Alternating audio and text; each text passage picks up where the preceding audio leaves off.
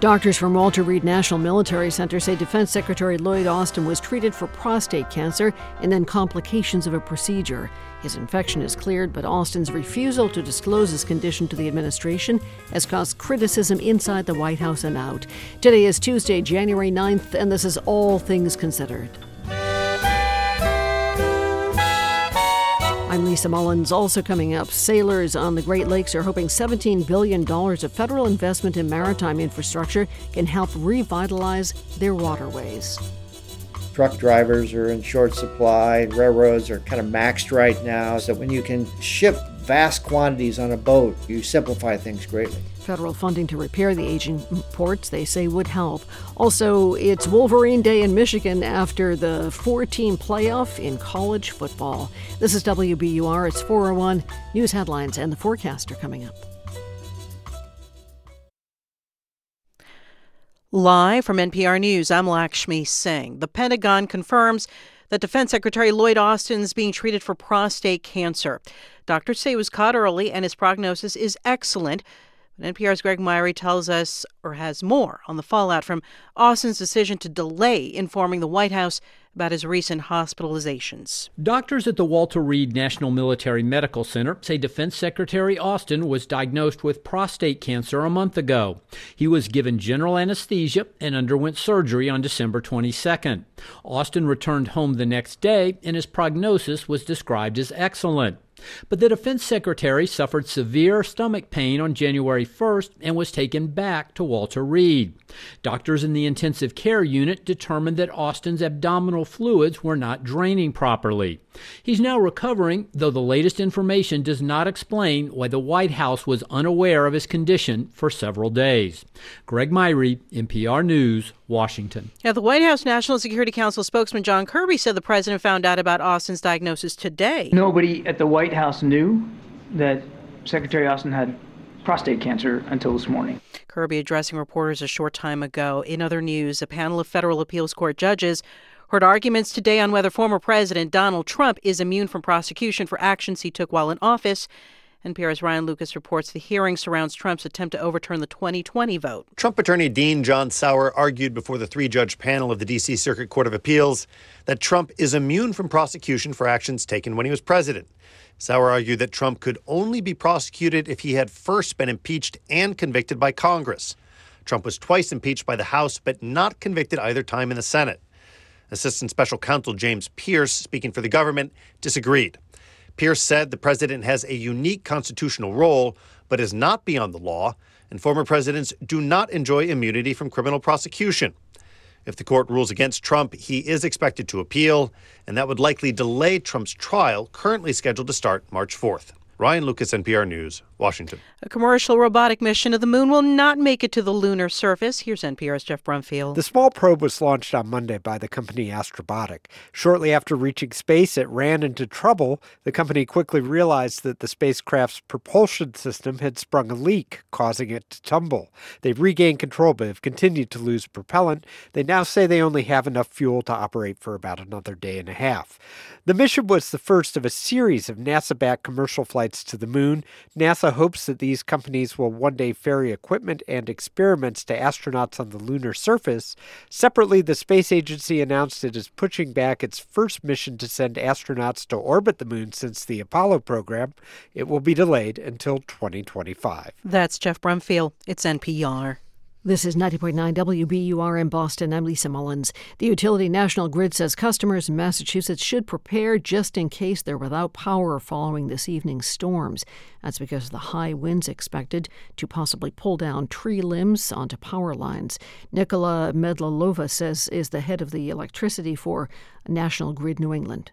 We are expecting this to be a multi-day event. For, for us, this is what we call um, a Type 3 event. Um, as I say, that's something around 140,000 customers out at peak and up to 72 hours um, to restore at least 95% of customers. National Grid has more than 800 online crews ready to restore power.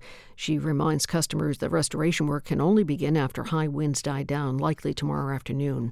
Amtrak is canceling some trains across the Northeast today because of the storm. That includes Amtrak and Acela trips between Boston, New York, and Washington. You can change reservations on the Amtrak website. More than 2,000 acres of forest in Lynn, Saugus, and Lynnfield is protected from future development. The State Department of Conservation has issued a restriction on the land, barring most development projects in the forested areas of Lynn Woods. DCR Commissioner Brian Arrigo says the preservation agreement was years in the making. There have been threats of development proposals, including, uh, I believe, a golf course and uh, rerouting Route 95. So the protection of this land and preserving access to parks and open spaces, especially in environmental justice communities like Lynn, is a, a top priority. Lynn Woods has trails for hiking, biking, and skiing. In the forecast, the storm is bearing down on the region now. May start with some snow, but then turning to a wind driven rain. Should be really heavy overnight tonight, anywhere from 1 to 3 inches. Rain could move out by daybreak tomorrow, but the wind should stick around during the day.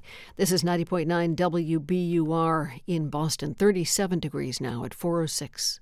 We're funded by you, our listeners, and by Indeed, designed to be an end to end hiring solution for businesses of all sizes to attract, interview, and hire candidates, all from one platform. Learn more at Indeed.com/slash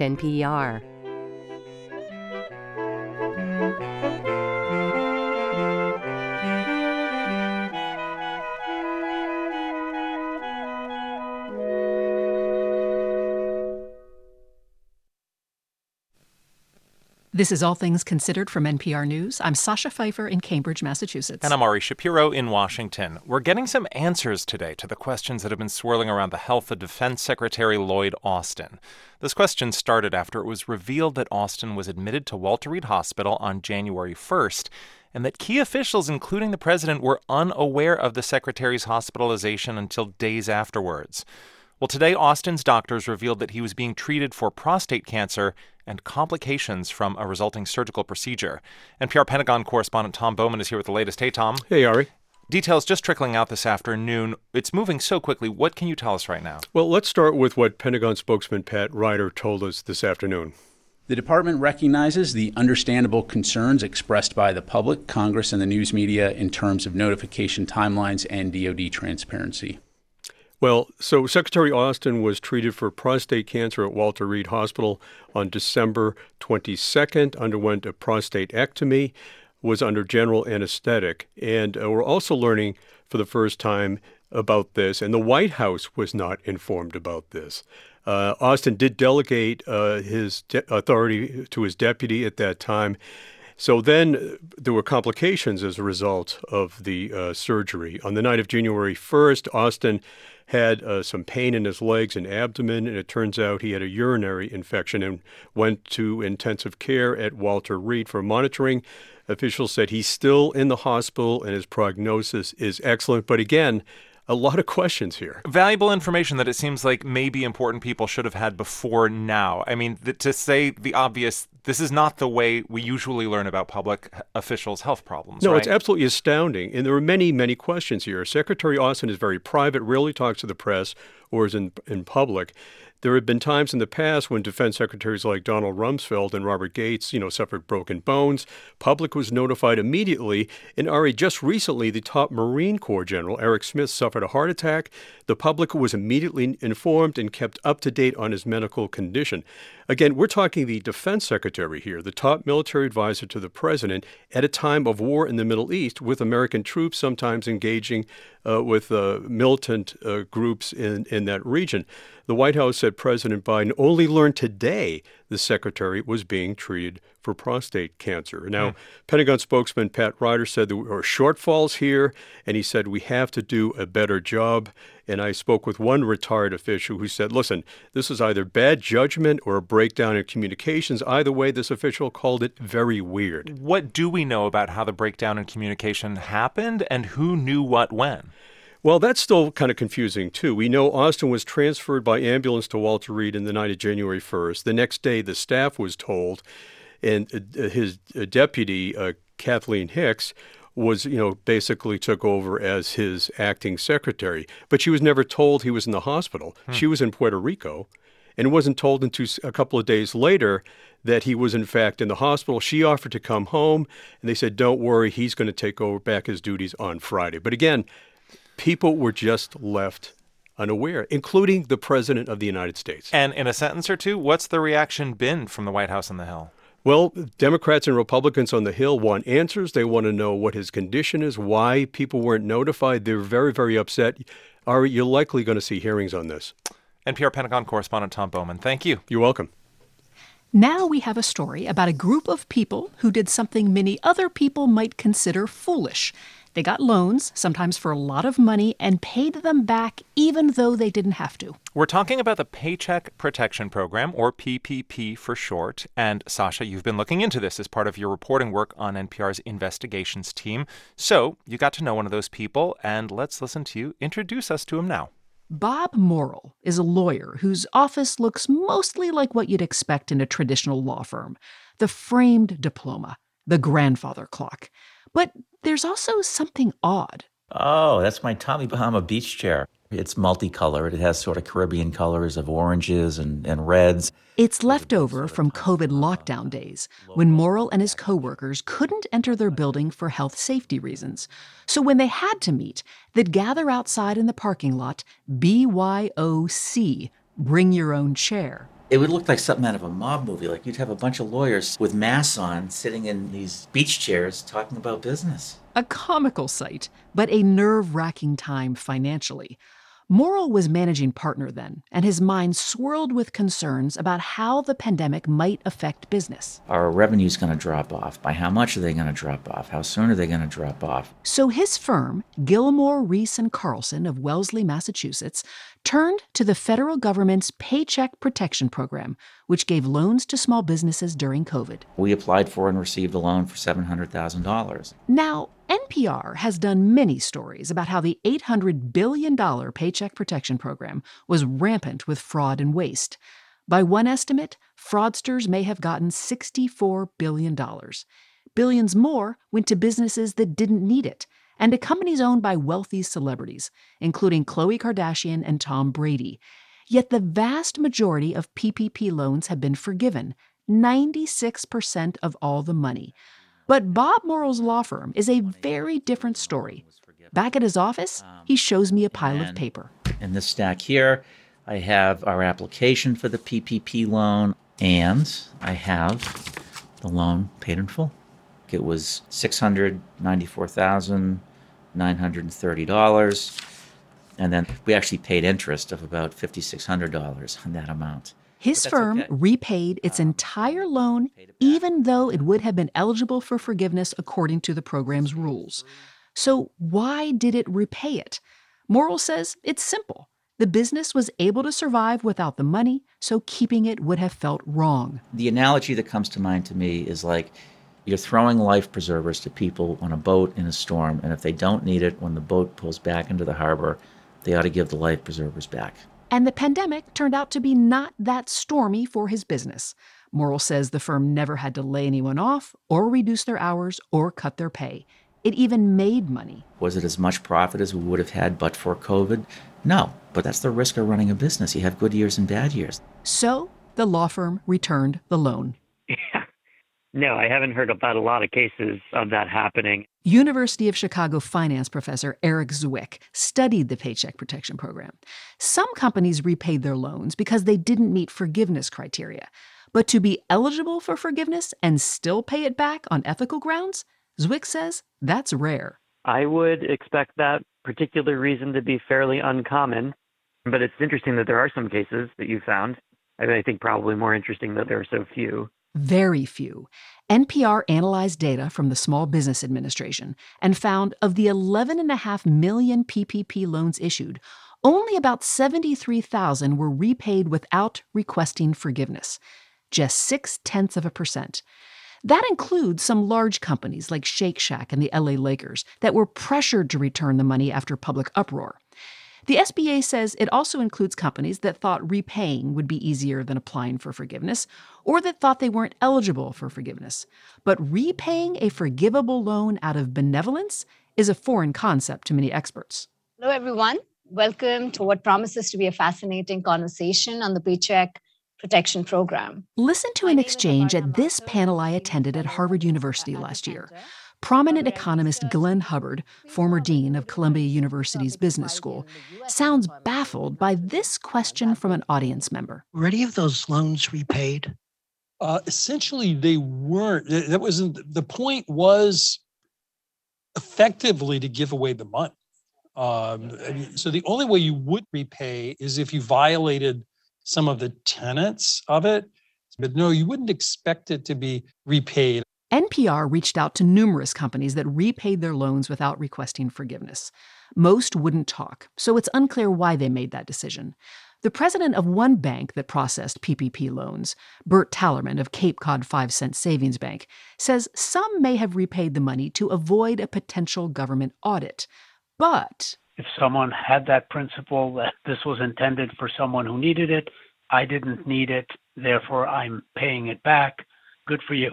Although, truthfully, I was skeptical of Bob Morrill's explanation for why his law firm repaid its loan. So I pushed him on possible other reasons. Did it think keeping the money could have hurt its reputation? Morrill said no. He assumes most people wouldn't even have known his firm got a loan. Could it have had negative tax consequences? No, because PPP loans are not taxable. Was he aware forgiveness was easy? Morrill said yes. In fact, he said repayment was difficult. It was more of an effort than I would have anticipated to pay it back. Trying to pay it back was kind of a headache, you know, so the whole system was set up for everything to be forgiven. You're a very tiny minority. Most people I've interviewed had the expectation that it was going to be forgiven and absolutely chose to get it forgiven. Yeah. So I'm sure there are listeners thinking this guy sounds very Pollyanna. Maybe I'm a Boy Scout. I don't know. I don't know. I just, it just, it was the right thing to do. I don't know what to tell you.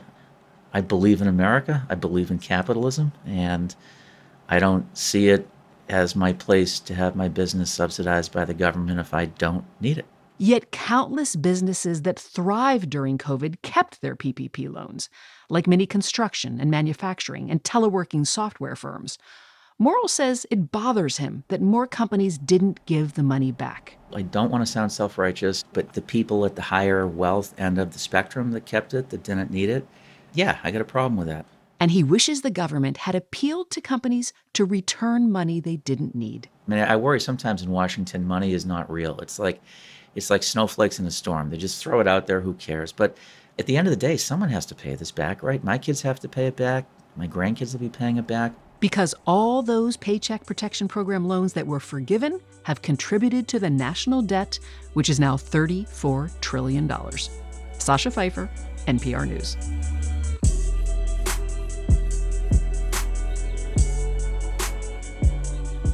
You're listening to All Things Considered from NPR News. This is 90.9 WBUR. I'm Lisa Mullins. Coming up, the U.S. Education Department is debating whether to make a potentially disruptive change to this year's FAFSA process to help borrowers and to remedy a department mistake.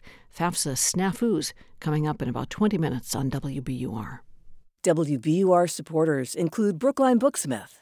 Alex Michaelides and Karen Schiffman discuss Michaelides' new novel, The Fury on January 17th. BrooklineBooksmith.com. A Somerville based company plans to open a manufacturing facility in Western Mass to make low carbon cement.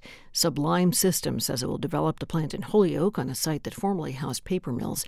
The company manufactures cement using renewable energy instead of kilns that are fired by fossil fuels, and it uses raw materials that emit less CO2 than traditional cement that's made with limestone.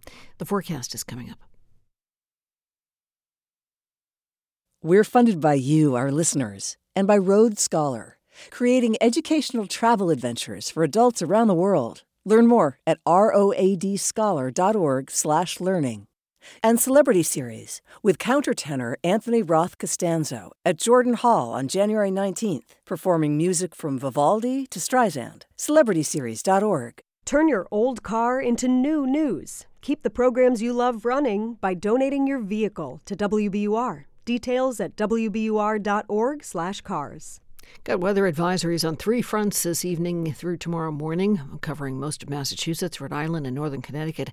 A flood watch uh, comes into effect as we prepare for two to three inches of rain overnight tonight and tomorrow. That's on top of melting snow that could cause flooding of rivers and streams in low lying areas. Cape and Island should be spared, though. A coastal flood advisory in effect for tomorrow morning, and the winds could stir up problems starting at about 5 o'clock today through tomorrow afternoon. It's 520. Support for NPR comes from this station and from your part time controller specializing in nonprofit accounting. Your part time controller helps nonprofit organizations with their accounting needs remotely or in person at yptc.com/slash NPR. And from Procter & Gamble, maker of Align Probiotic, a daily supplement designed by gastroenterologists to help relieve occasional bloating, gas, and abdominal discomfort. More at alignprobiotics.com. This is All Things Considered from NPR News. I'm Sasha Pfeiffer. And I'm Ari Shapiro. Meta, the parent company of Facebook and Instagram, says it's making those apps safer for kids. This comes after growing pressure from all sides parents, lawmakers, former employees, you name it, and the company is also fending off lawsuits. NPR tech correspondent Dara Kerr has the details. Hi, Dara. Hi, Ari. What is Meta changing about how these apps work?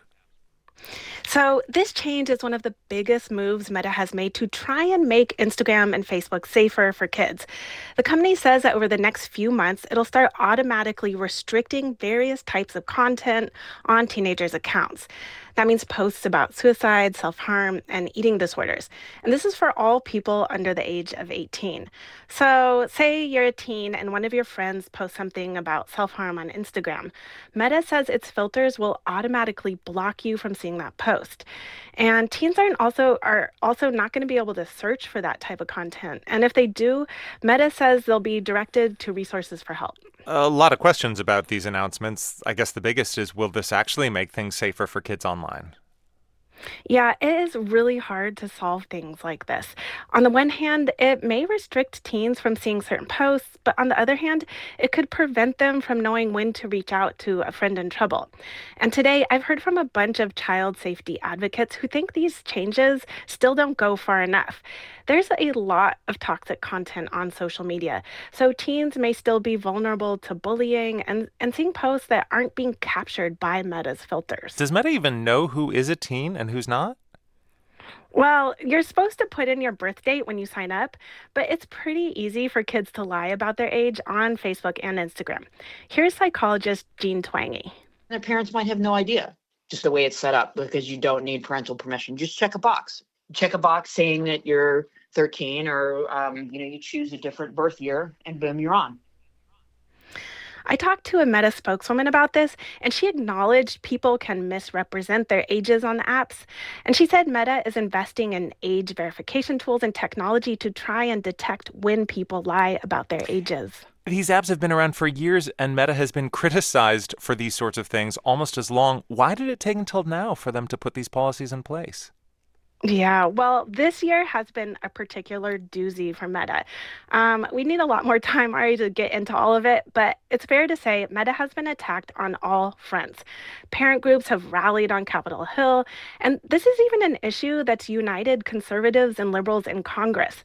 A bipartisan group of senators are pushing to pass legislation called the Kids Online Safety Act, which would hold social media companies accountable for feeding teens toxic content. And also, a new Meta whistleblower came forward with more information about what goes on inside the company. A new whistleblower, but a couple years ago, we heard from another whistleblower that Facebook was aware its products harmed kids, right? Yeah, yeah. In 2021, an initial whistleblower came forward. And then this past November, Arturo Béjar, whose job involved protecting Meta's users, went public with new internal documents. Those showed Meta hasn't stopped its algorithms from pushing harmful content to teens. And that's led to a massive lawsuit by 40 states alleging Meta's social media products are addictive, and that has fueled a mental health crisis for teens.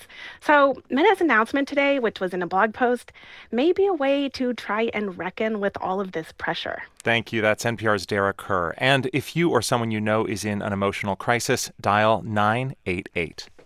The drought is over. Hail, hail, Michigan. They are the champions of college football 2023. Last night, the Michigan Wolverines defeated the Washington Huskies 34 to 13, making them college national champions. It's a big moment for a school that's measured its drought in two ways. First, Michigan's last national football title in 1997 was shared with Nebraska. And second, if we're talking about standalone titles, the Wolverines were last champs in 1948. It's also a big moment for college football as a whole because next year the playoffs expand from 4 to 12 teams. That sets up a new era of play. Nicole Auerbach is a senior writer with The Athletic and NBC Sports, and she was in Houston last night as the confetti came showering down. Hi, Nicole. Hi, thanks for having me. Did this game live up to its hype? Well, I would say the middle of the game was not necessarily the most exciting football I have ever seen in my life, but it absolutely did because you had two programs that had not been in this stage in a really long time. So the fan bases, the energy, and the storylines were everywhere and it was it was a lot of fun going into the game. By the way, speaking of a very long time, my husband mentioned to me last night that the last time Michigan won, Tom Brady was on its football team. Is he right about that and how long that's been? And we know that Tom Brady is basically a cyborg at this point. So, yes, it's been a minute. what were some key moments that swung the game in Michigan's favor?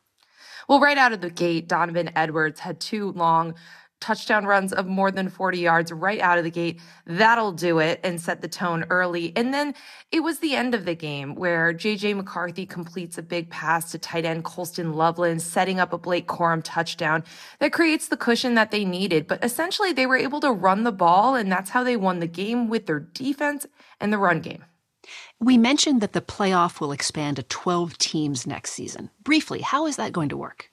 So it's similar to how it is now with a selection committee, but there will be a designated amount of spots for conference champions that are highly ranked, and then there will be at large spots. So you will probably see a lot more teams from the Big Ten and the SEC than anywhere else because those are typically where the best teams are. And these conferences are getting bigger next year as well. So they will have a lot of contenders. But you will see home campus games for the first round. There will be buys for the top four seeds, and there will just be additional games. And more teams will be alive in the playoff hunt as we get later into the regular season, mid November, I think we'll be talking about 20, 30 teams still alive in the race. Nicole, from your viewpoint, what are the pros and cons of this expansion? Well, I've always been a proponent of expansion because I think you need everyone to start the season with a path to play for a national championship instead of people being told by a group in a boardroom that you're just not good enough. So I think that's a really important piece. It'll also keep more regions, more teams engaged in the regular season as it goes on because we won't just eliminate teams the second that they have their first loss or their second loss. The cons are there's more games. And this is something that comes up a lot when we talk about player welfare and player rights because you know they're not unionized. They are not employees and they're being asked to play more games without salaries. And there's injury risk because obviously these are not professional athletes and they're waiting to get their payday in the NFL um, so there's just those concerns and that awkwardness there of asking for more for a multi-billion dollar industry in college sports but there is no revenue sharing so the money is not going directly to the players at least at this point. Mm, that added physical toll is a really interesting point. Before we let you go, what are some of the biggest headlines you're watching for ahead of next season? Well, everything's changing this off season, and that's why it was really interesting to cover this championship game because it really did feel like the end of an era. I think you're moving more and more towards the way that professional sports works with divisions and conferences and really a national sport. And this is a college sports that has always been very regional and rivalries and it's not been this way. And so I think we're really going to be confronted by what a big business college sports and specifically college football will be. And I think it's going to feel very different. Nicole Auerbach covers college football for The Athletic and NBC. Thank you. Thanks for having me. And this is NPR News. This is 90.9 WBUR in Boston. Thanks for joining us today. Climate scientists say 2023 was the hottest year on record, and it wasn't even close. Last year, from June on, each month was warmer than the corresponding month in any previous year. The latest data also show the last eight years were the warmest eight on record. That story's coming up in about 10 minutes. Boston Bruins visit the Arizona Coyotes tonight. Puck drops at 9 o'clock. Celtics are off tonight. They host the Minnesota Timberwolves tomorrow. The storm that's on the way won't come and go quietly. Look for a bit of snow changing over to heavy rain tonight and tomorrow, maybe the rumble of thunder. Definitely some whipping winds tonight through much of the day tomorrow. Details are coming up in just about five minutes here at 90.9 WBUR. We're funded by you, our listeners, and by Volante Farms in Needham, still selling homegrown root vegetables and local apples all winter long. Hours and offerings at volantefarms.com. And Welch and Forbes, over 180 years of experience providing trustee services for individuals and families. WelchForbes.com.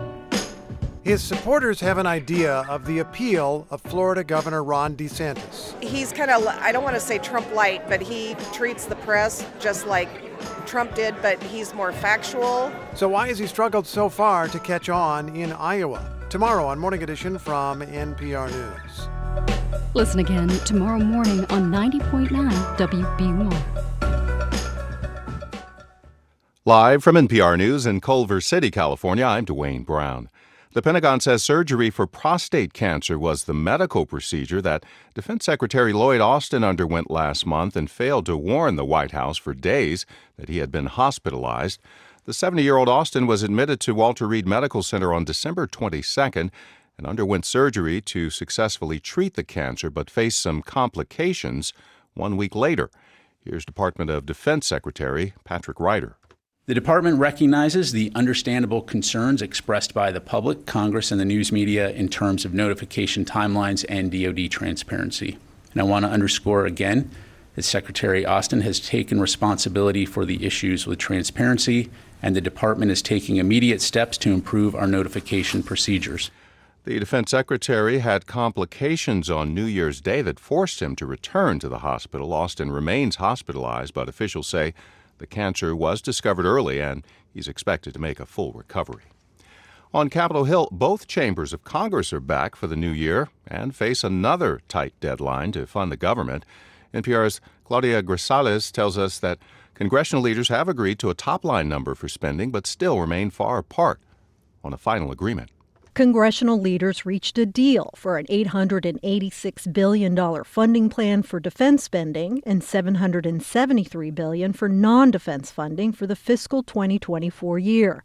But members have a long to-do list to hammer out the rest of the deal to win majority support in both chambers.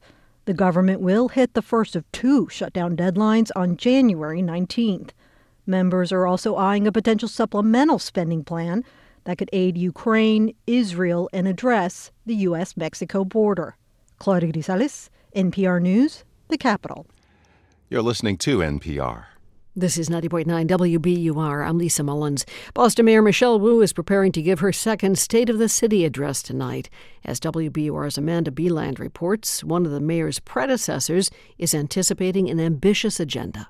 Former Mayor Kim Janey says she expects Mayor Wu to put forth a bold vision for the future, and that vision includes a good working relationship with the Boston City Council. I think she'll want to continue on a path where she is bringing people along for this journey of where she wants to take us. And so the council is a big part of that.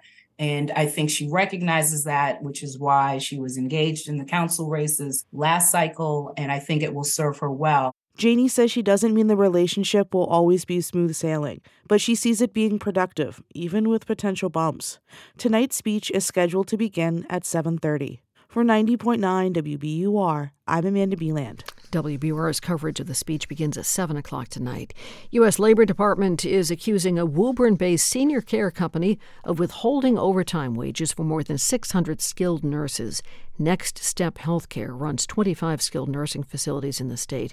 The department says employees regularly work through their 30 minute lunch breaks for at least three years without additional pay. WBR has reached out to Next Step for comment. A storm heading into Boston could cause widespread outages throughout the area. WBUR's meteorologist Danielle Noyes has more. While areas of rain and snow continue to fill in over the next couple of hours, it will start as a brief burst of snow along and outside of 495, where a coating to a couple inches falls before the changeover. For the city, it rains and rains hard overnight tonight. Downpours, embedded thunder possible, a widespread 1 to 3 inches, localized flooding, coastal flooding concerns. The rain ends 6 to 7 a.m. tomorrow, just a shower after that. Wind is going to be howling too. Numerous gusts 40 to 50 miles per hour, including for the city, gusts to 60 miles per hour along the immediate coast of Cape Ann, the South Shore, and Cape Cod. We'll get scattered outages and damage, the worst wind from midnight to 6 a.m. The storm appears to be in central Massachusetts right now. We'll get updates from Danielle throughout the afternoon. This is WBUR. It's 435.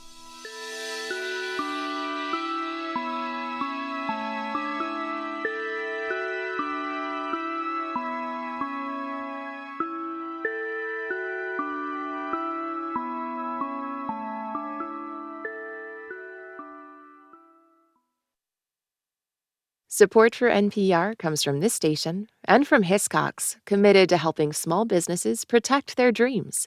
Quotes and information on customized insurance for specific risks are available at hiscox.com. Hiscox, business insurance experts. And from BritBox, with the goal of helping people discover a world of British TV, including new original series Archie, the man who became Cary Grant, streaming at BritBox.com slash NPR. This is NPR. This is All Things Considered from NPR News. I'm Sasha Pfeiffer in Cambridge, Massachusetts. And I'm Ari Shapiro in Washington. 2023 was the hottest year on record, and today scientists released data showing just how much hotter it really was compared to previous record breaking years.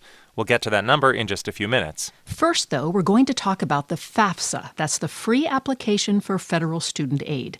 More than 17 million people are expected to fill out the form this year, hoping to get help from the U.S. government to pay for college. But the form arrived three months late, just before New Year's. And in addition to that rocky rollout, there's a big problem with the form, one that could end up costing students. NPR's Cory Turner is here to explain. Hi, Cory. Hey, Sasha. I have several friends whose kids are high school seniors and have been talking about this this bumpy process, but you're actually talking about an, an additional issue. So set the scene for us. Yeah, so it it's all tied together into this massive FAFSA overhaul that the Ed Department has had to do because several years ago Congress passed this big bipartisan, believe it or not, law requiring a bunch of important changes. Lawmakers wanted the form to be shorter, uh, easier to fill out, which it is, and more generous for lower income Americans in particular. And these changes took a ton of work, which is why the Ed Department delayed the form's release nearly three months, from October 1st to December 30th. The hiccups we saw last week, Sasha, as part of what they were calling a soft launch, like limited availability of the form, long wait times, those problems do seem to have been ironed out. But there is, as you said, an even bigger problem that has not been fixed that the department somehow missed during this big overhaul. Yeah, tell us about that. How did that happen? Well, it was first reported last month by the Washington Post. And remember when I said this new FAFSA is more generous for lower income Americans? Well, one way it does that is by protecting more of a student's or family's income from being considered in the overall student aid math. Not only that, Congress told the department they need to adjust these income protections so they keep up with inflation, which is a big deal considering the last couple of years. The problem is the department never made that inflation adjustment. Now, Without a fix, many families are now going to appear like they have a lot more income than they really do. And that means they're going to get less federal student aid. It won't hurt the lowest income families, but it is going to hit hundreds of thousands of students just above them. And keep in mind one more thing here, Sasha. This formula, this math the department uses, it affects federal work study, student loans, even scholarships offered by states and schools. But Cory, you said Congress mandated this inflation adjustment in the law, told the department to do it. So why doesn't the department just fix it, do it, change the calculation, and correct the problem? I, that is the question. Until recently, the department's plan seemed to be to wait until the 2025 26 FAFSA and try to make these big adjustments retroactively. But I have been hearing from sources that it's now leaning in the opposite direction towards doing it now this year. Officially, a spokesperson says they're still assessing their options. The problem is waiting till next year. Um, it's going to hurt a lot of students this year because of this mistake. They're going to miss out on really important federal grant money. Um, waiting till next year, also, as you point out, doesn't follow the law. Uh, I think the fact that the department hasn't just gone ahead and done this says a lot about how difficult and disruptive they worry this fix could be. I mean, I'm oversimplifying things here, but it would involve rewriting a ton of code and human hours the department just doesn't have. You know, keep in mind this form is already delayed from October to December. The timeline for schools to make aid offers to students is way behind. I think the department just feels torn here between getting students all the aid they're entitled to by law and not further disrupting what's already been a pretty messy financial aid process. Huge ripple effects on families and kids. That's NPR's Cory Turner. Cory, thank you. You're welcome. It's official. 2023 was the hottest year ever recorded by a lot. That's according to new data released today by European Union scientists. Rebecca Hersher of NPR's Climate Desk is here with more. Hi, Becky. Hi. I feel like a Borscht Belt comedian asking you, how hot was it? so hot, Ari. Uh, 2023 was the hottest year since we started keeping track of global temperatures. Um, reliable records actually go back all the way to 1850. And it was likely the hottest year going back much further than that, like 125,000 years. Scientists can figure that out by like looking at rocks and soil to figure out what the climate was like in deeper in the deeper past, you know, mm. deeper time. Um, and it was the hottest year by a lot, I should say. Like it blew the previous record out of the water by two tenths of a degree Celsius, which is about four tenths of a degree Fahrenheit. It's a huge margin. Describe why two tenths of a degree Celsius, which doesn't sound like a whole lot, is a huge margin. Right, right. So the Earth is really sensitive to temperature changes. And one way I like to think about it is it's sort of like the human body. Like, if your body temperature goes up even a couple degrees, you go from healthy to having a fever, you know, yeah. being sick. The Earth is similar. So tenths of a degree, they add up really quickly. And this new data, it shows that 2023 was almost 1.5 degrees Celsius hotter than temperatures in the late 1800s. That's you know, when humans started releasing a lot of greenhouse gases into the atmosphere.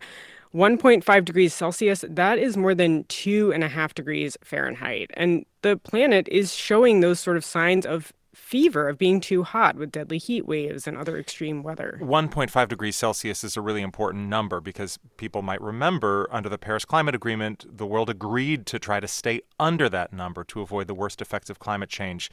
Are you saying mm-hmm. we're on the cusp of hitting or have already hit that limit? No, uh, sort of no.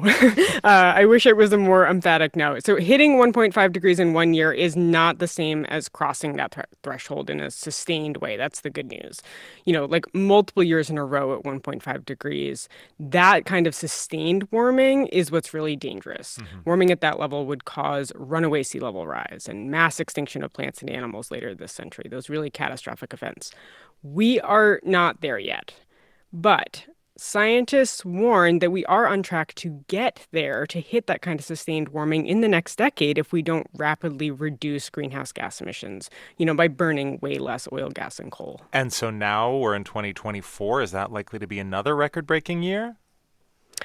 It could be. It could be. It's a definite possibility. Some of the ocean heat that helped drive the record breaking heat last year is still happening, at least in the first part of this year.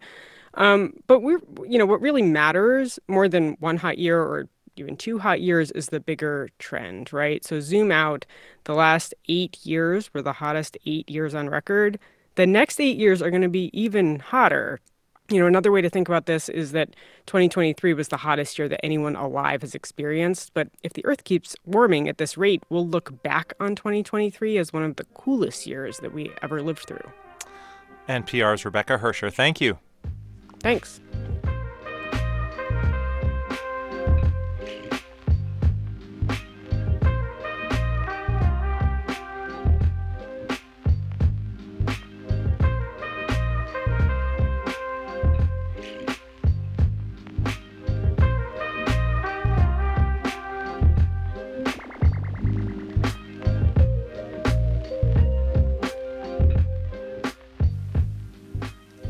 You're listening to All Things Considered from NPR News. Most of the goods we buy get to where they need to go on the back of a truck or a train. But about 5% of cargo in the United States is transported over water, including in the Great Lakes. Many of the ports and waterways there are aging and need updating. And that's something leaders in Rust Belt cities are hoping to do with $17 billion from the Biden administration. From Chicago, reporter Julian Hayda has this story. The International Port of Illinois is on the far south side of Chicago. It's a vast landscape of asphalt, hosting a beehive of forklifts, and on a late fall day, workers sort pallets of lumber fresh off of ships from Canada. They could be going to Home Depot, Menards, they could be going to uh, maybe a, a construction company. That's Eric Varela, the port's executive director. In addition to lumber, the big ships that travel through the Great Lakes also drop off towering, loose piles of iron ore, gravel, and salt. Those goods used to mean big business, especially at this port when it opened in 1959. Now, a majority of the docks here sit vacant. Varela thinks it's because this 1,800 acre port has hardly seen any major capital improvements in decades. I mean, you could see the condition of it over here, right? Nearly half of the thousand yard long dock is partially collapsed into the river that connects to Lake Michigan. You cannot put a crane there or unload things safely over there. And it just kind of gets worse as you go down the dock wall here. He's hoping to get a slice of the new federal funds earmarked for maritime infrastructure. It's not an easy case to make. A congressional report issued last spring shows the amount of domestic cargo on the Great Lakes, like coal and iron ore, has dropped by half since this port opened. DePaul University professor Joseph Schwieterman researches transportation. He thinks there's a great deal of untapped potential on the Great Lakes to relieve COVID era supply chain disruptions. He also thinks shippers need to think more creatively to bring in other commodities like machinery, electronics, and pharmaceuticals on the water. Truck drivers are in short supply, railroads are kind of maxed right now, so when you can ship vast quantities on a boat, you know, you simplify things greatly. Marine vessels are so fuel efficient. They're so low cost. The bulk they can handle is uh, is second to none. Other ports along the Great Lakes, like Cleveland and Duluth, have invested millions to move those types of valuable goods. Both cities have even recently begun regularly scheduled sailings directly to Europe. That's led several other cities to compete for federal funding to build facilities to seamlessly move containers from ships onto trains and trucks. Critics say that the long distance potential might still be limited, though. Most lakes are connected with old locks, which freeze up in the winter. At the port of Detroit, before the sailing season ended, Captain Scott Skripchak said he's not discouraged. It's kind of an exciting time in the Great Lakes he sees a renewed interest in shipping, especially if infrastructure investment can extend the season and open up new types of jobs. We're starting to turn our attention back to the waterways. It's going to take some time, it's going to take a lot of money to do it, but the pendulum is starting to swing that way and it's encouraging. As the government looks forward on infrastructure, mariners here say it might also make sense to invest in inland shipping, an industry that's been keeping economies afloat for a long time. For NPR News, I'm Julian Hayda on the banks of the Great Lakes Waterway. You're listening to All Things Considered from NPR News. This is 90.9 WBUR. Donald Trump's immunity hearing coming up in about 15 minutes on All Things Considered. We're funded by you, our listeners, and by Boston's How Do You See the World experience with the Mapparium Globe. Visit and explore stories about global progress. Tickets at howdoyouseetheworld.com. The forecast put on your rain gear and hold on to your hat tonight. Should have a drenching rain, some dangerous winds that could cause power outages. A wind advisory is in effect until 1 tomorrow afternoon. Could have about 2 to 3 inches of rain overnight tonight, then an inch or so tomorrow. Before it all comes to an end. Tomorrow morning could be pretty tough for commuters with downed trees and ponding on the roads. Temperatures possibly reaching 53 degrees tomorrow, which means more melting snow and potentially more flooding. So, if you're out right now, it would be a good time to clear off your local storm drain to give all that rain someplace to go. This is 90.9 WBUR, 37 degrees at 449. We're funded by you, our listeners, and by Semester Off, where college age students and high school grads can experience a unique mixture of friendship, deep personal growth, and fun. Improve confidence while gaining concrete academic and life skills and practicing healthy habits. Spring semester starts January 22nd. SemesterOff.com. I'm Scott Tong. Donald Trump is in court this week, arguing he has broad immunity from prosecution. This as his 2024 election campaign heats up and the Iowa caucuses come next week. We'll convene a roundtable of political strategists next time and Here and Now. Listen again tomorrow at noon on 90.9 WBUR.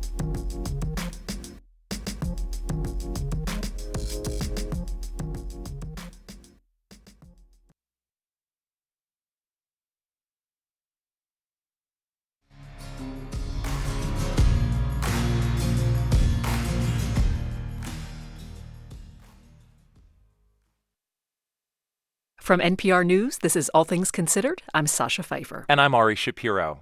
Are the giants of technology more likely to save humankind or accelerate its end? Naomi Alderman tackles that question in her new novel, The Future. Her last novel, The Power, was a bestseller that became a series on Amazon about girls developing electrical powers. This one tackles the apocalypse. Naomi Alderman, welcome back to All Things Considered. It's great to be here. Some of your main characters seem like thinly veiled versions of Elon Musk, Mark Zuckerberg, and the like. What made you decide to look at the tech giants of today through this apocalyptic lens?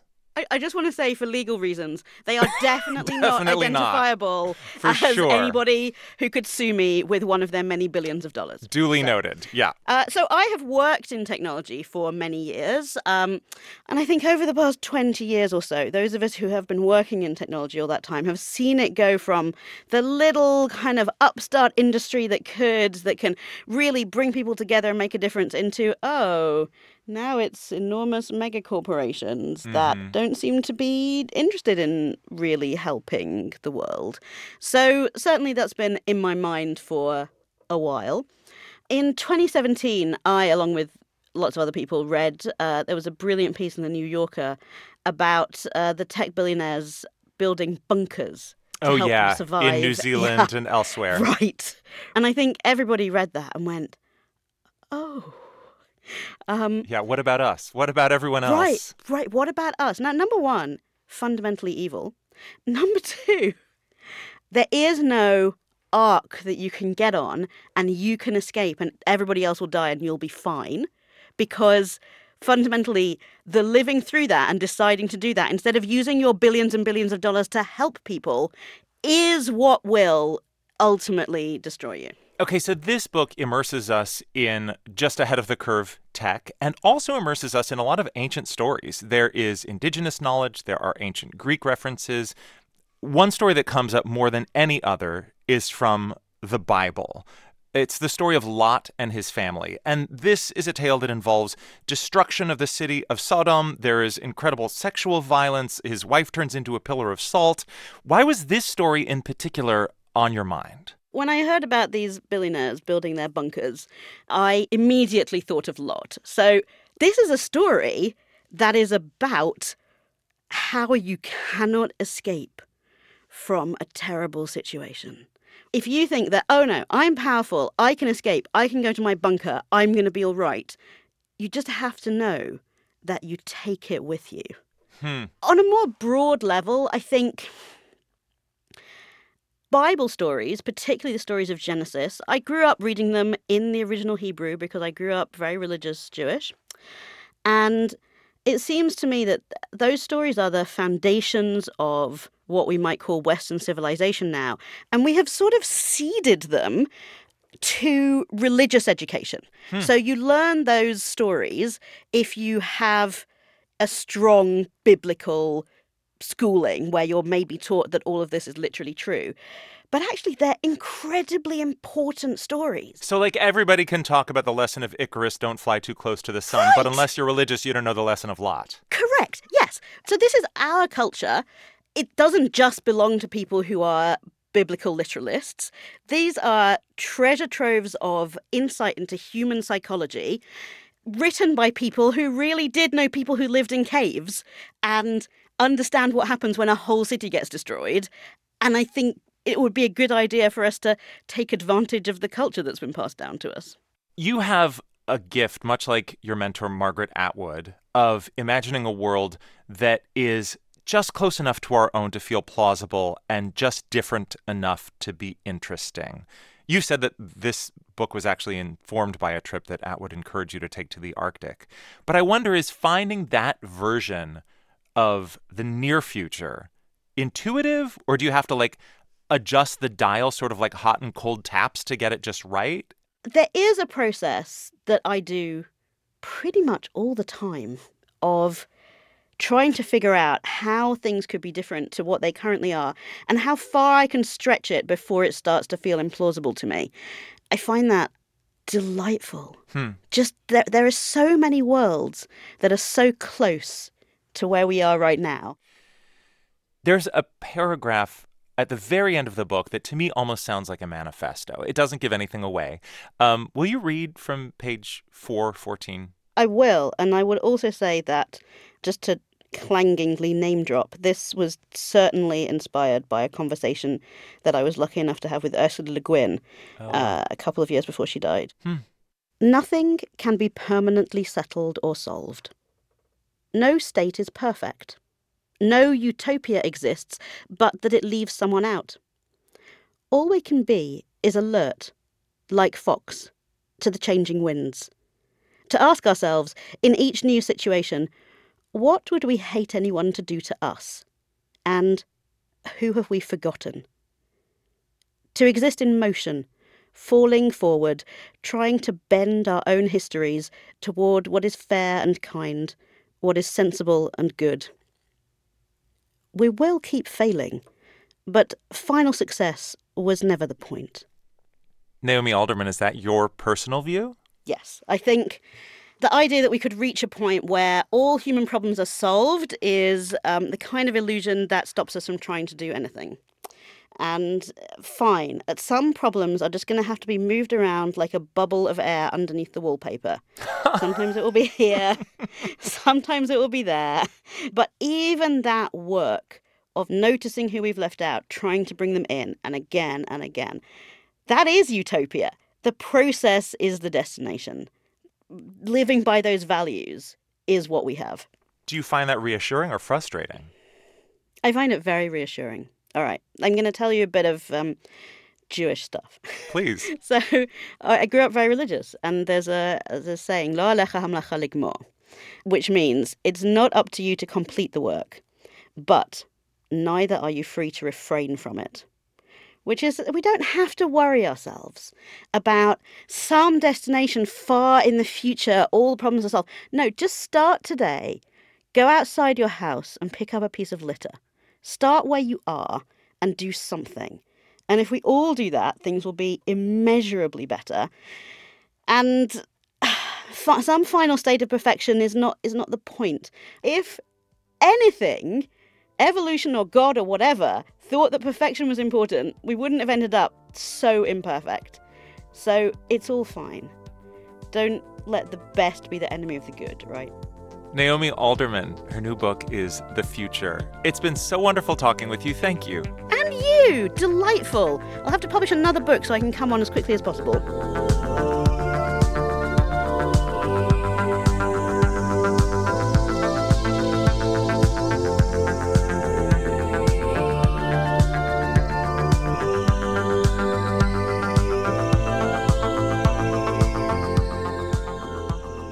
You're listening to All Things Considered from NPR News.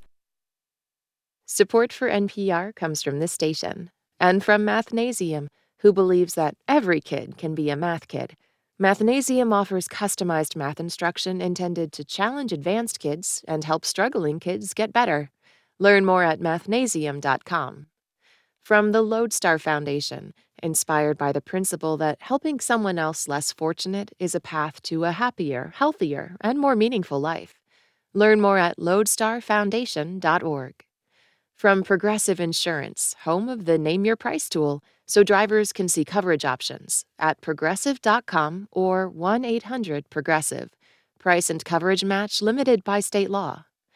And from listeners like you who donate to this NPR station. And this is 90.9 WBUR. Thanks for joining us on this Tuesday evening. Tonight at 7 o'clock, Boston Mayor Mich- Michelle Wu delivers her State of the City address. Last year, she laid out goals for growing Boston's population and controlling soaring housing costs. Listen live at 7 o'clock at 90.9 WBUR as the mayor looks back and lays out her vision for the year ahead. We'll also have analysis right after the mayor's speech. In sports, Bruins visit the Arizona Coyotes tonight. The puck drops at 9 o'clock. The Celtics are off tonight. They host the Minnesota Timberwolves tomorrow. This is WBUR 37 degrees at 459. I'm education reporter Carrie Jung, and this is 90.9 WBUR FM Boston, 92.7 WBUA Tisbury, and 89.1 WBUH Brewster. Listen anytime with our app or at WBUR.org. WBUR, Boston's NPR news station. Donald Trump appeared in federal court today. At issue is whether the former president is immune from prosecution for his actions encouraging rioters at the Capitol on January 6th. To authorize the prosecution of a president for his official acts would open a Pandora's box from which this nation may never recover. This is All Things Considered. How the lawyers' arguments were received coming up. Good afternoon, I'm Lisa Mullins. Also ahead, 22 years ago this week, the U.S. opened the Guantanamo Bay prison where suspects considered enemy combatants in the war on terror were sent. We'll hear from the Center for Torture Victims about how Guantanamo is still operating despite calls for its closure.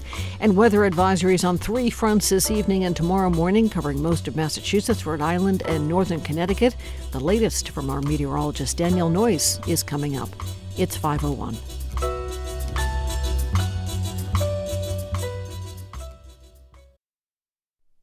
Live from NPR News in Washington, I'm Jack Speer. After days of silence about what led up to his hospitalization, doctors at Walter Reed Medical Center say Defense Secretary Lloyd Austin was being treated for prostate cancer. The 70 year old Austin underwent a procedure in December, but then developed a urinary tract infection and was hospitalized. NPR's Tom Bowman says not clear as why it took so long for anyone, including the White House, to be told. The question is why didn't he inform the White House on December 22nd that he was having this procedure?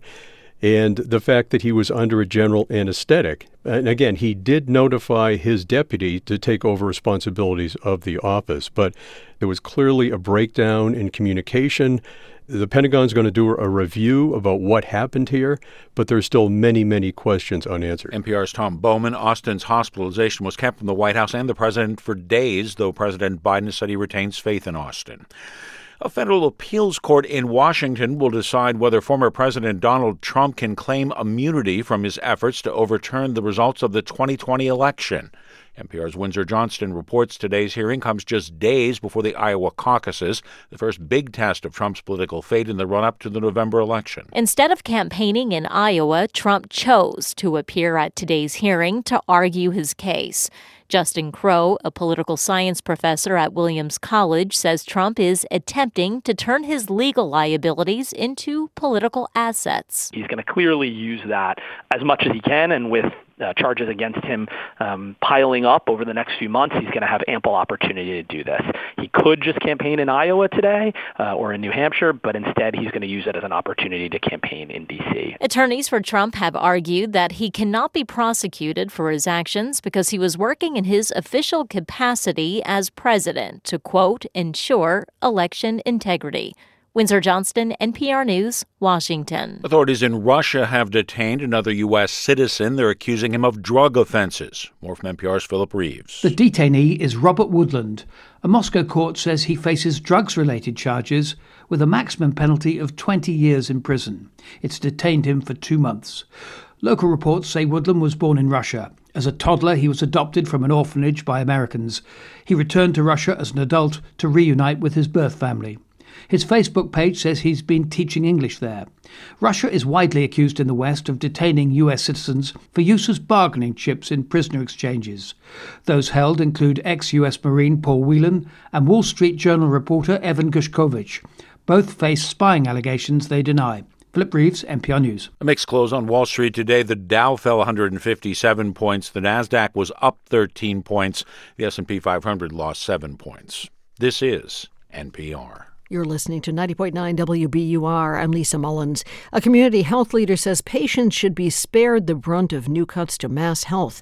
That's the program that offers health insurance to lower income people in the Commonwealth. The belt tightening from the governor's office comes in response to months of lower than expected state tax collections. WBUR's Rob Lane has the report.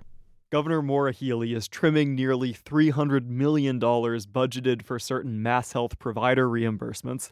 Michael Curry of the Massachusetts League of Community Health Centers tells WBUR's Radio Boston he's glad the state isn't touching program eligibility or benefits. We have to sort all of this through, but I think the bottom line is that the administration chose the option that hurt the consumer, the patient, the resident least. Along with the reduction in mass health funding, Healey announced dozens of other smaller cuts yesterday.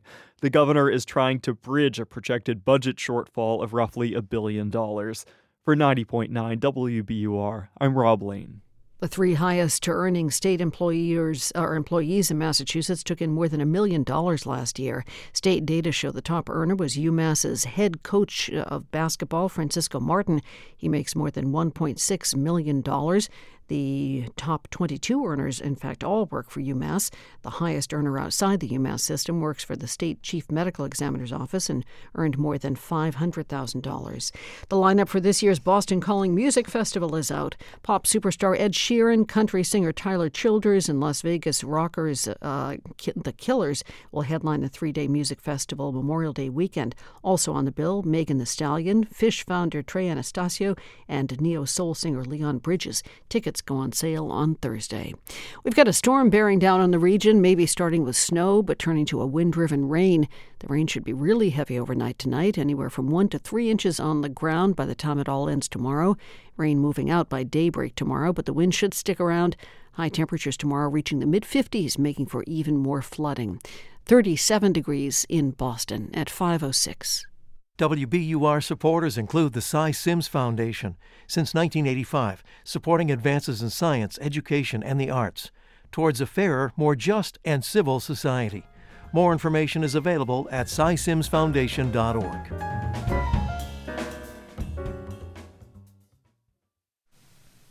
This is All Things Considered from NPR News. I'm Sasha Pfeiffer in Cambridge, Massachusetts. And I'm Ari Shapiro in Washington. An inmate is missing at a prison in Ecuador, and now the whole country is in a state of internal armed conflict. We'll hear more about the gangster accused of masterminding the murder of a politician and the chaos that's followed his escape in a few minutes. But first, former President Donald Trump appeared in a federal courthouse in Washington, D.C. today for arguments about whether he is immune from prosecution for his attempts to stay in power after the 2020 election, which he lost. His lawyer, John Sauer, made the case. To authorize the prosecution of a president for his official acts would open a Pandora's box from which this nation may never recover. NPR Justice correspondent Carrie Johnson was at the courthouse, and she's here now to talk more about the oral arguments. Hi, Carrie. Hi, Sasha. Carrie, if the appeals court agrees with Trump, it would mean this case related to January 6th would end. Is that correct?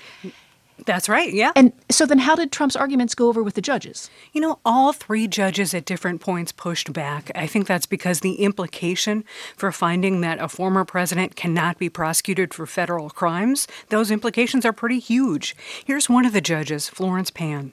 In your view, could a president sell pardons or sell military secrets? Those are official acts. Could a president order SEAL Team 6 to assassinate a political rival? And Trump's lawyer, John Sauer, basically said former presidents cannot be charged with crimes unless they're impeached and convicted first. Trump, of course, was impeached by the House, but not convicted by the Senate after the siege on the Capitol. Another judge, Karen Henderson, basically said presidents take an oath to faithfully execute the laws. So the idea that a, a president could get away scot free with violating those same laws just didn't make sense to her. This was Trump's first time back at the courthouse since his arraignment last August. What did he say or do? Donald Trump entered the courtroom only a few minutes before the argument began. He just said one thing he asked his lawyers Is this where I sit? And Trump took notes. Sometimes he passed them to members of his legal team. The former president didn't say anything after the hearing, but he spoke afterward at a local hotel, arguing his prosecution is politically motivated, even though there's no evidence, none, that the current President Joe Biden played any role in this case. The man leading the prosecution, special counsel Jack Smith, also showed up at the courthouse. What did his team argue? James Pierce made the argument for the Justice Department and the special counsel team. Here's a bit of what he had to say. The president has a unique constitutional role, but he is not above the law. A former president enjoys no immunity from criminal prosecution. Pierce said it would be a frightening future if a former president could avoid criminal sanctions only because he wasn't impeached and convicted by the Senate. So, Carrie, play this out for us. What are the different ways the judges might rule here? First, they could rule it's not the right time for Trump to appeal, that he needs to wait until after any trial happens, though both the Justice Department and Trump want the court to decide this now. Second, the court could side with the Just- Justice Department and pave the way for Trump to file yet another appeal, perhaps eventually getting all the way to the Supreme Court. And finally, these judges could agree with Donald Trump, and that would bring an end to this case and potentially the case from the district attorney in Georgia, too.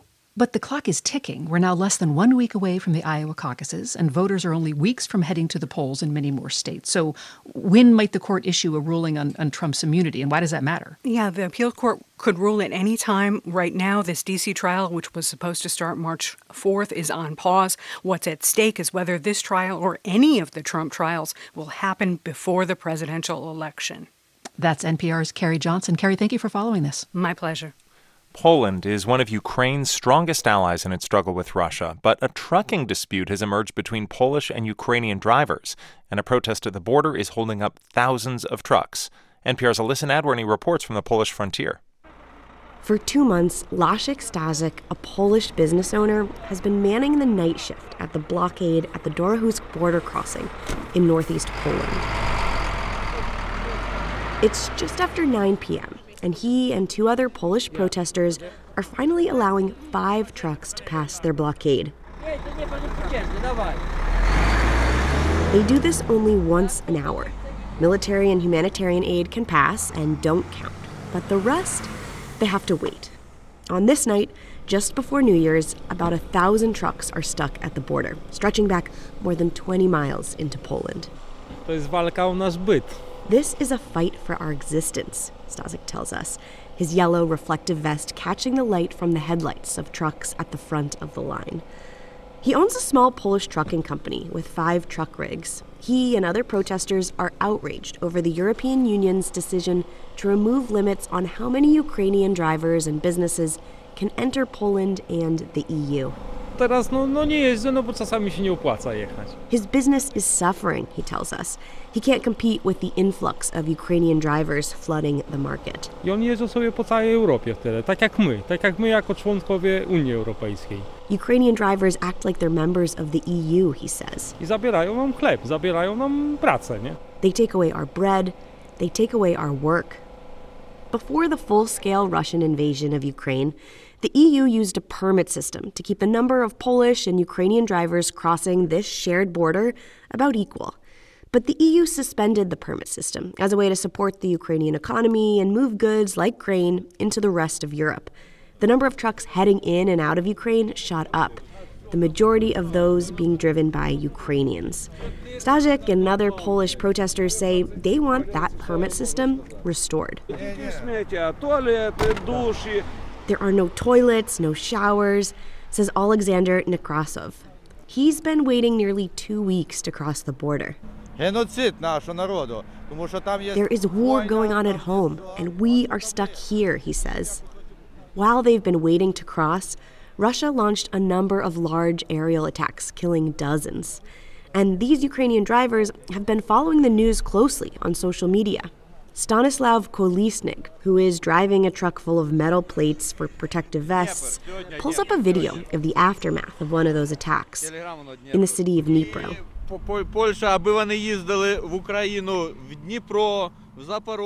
We are willing to drive to these places that are dangerous, he says. The Polish drivers, they just want to go to Western Ukraine, where it's safer. Polish protesters have been meeting with the part of the Polish government that deals with transport to try to resolve these complaints. But Poland's new prime minister, Donald Tusk, he said any resolution to this blockade must come from the European Union, which lifted the permit system. Ukrainian drivers told us they're running out of food, money, and water. Serhiy Strelak, who's been waiting for 14 days, opens up his cab to show us his living quarters behind his seat. There's a small gas stove, a mini fridge, and a bed with blankets. His son, Yevgeny, who drives for the same Ukrainian transport company, has the truck directly in front of his. You're telling me this wasn't planned, that you're right in front of each other? Ні, ну ми виїжджали з України разом, типу так попало, ми з України ж разом. На одну компанію. It was not planned, they say. Does that make it better? Не так скучно. But being together in line has made a bad situation just a little bit better. It's been more lonely for Alexander Khalamednik, who is carrying factory parts and is just a few trucks from the front of the line.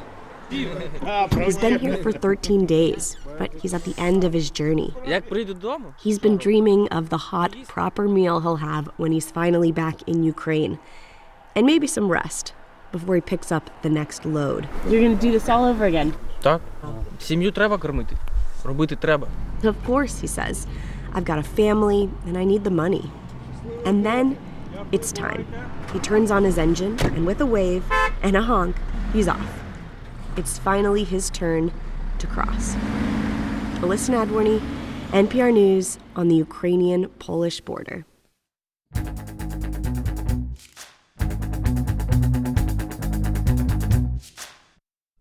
I'm Lisa Mullins in Boston, and we've got a storm on the way. It won't look much like the one we had over the weekend.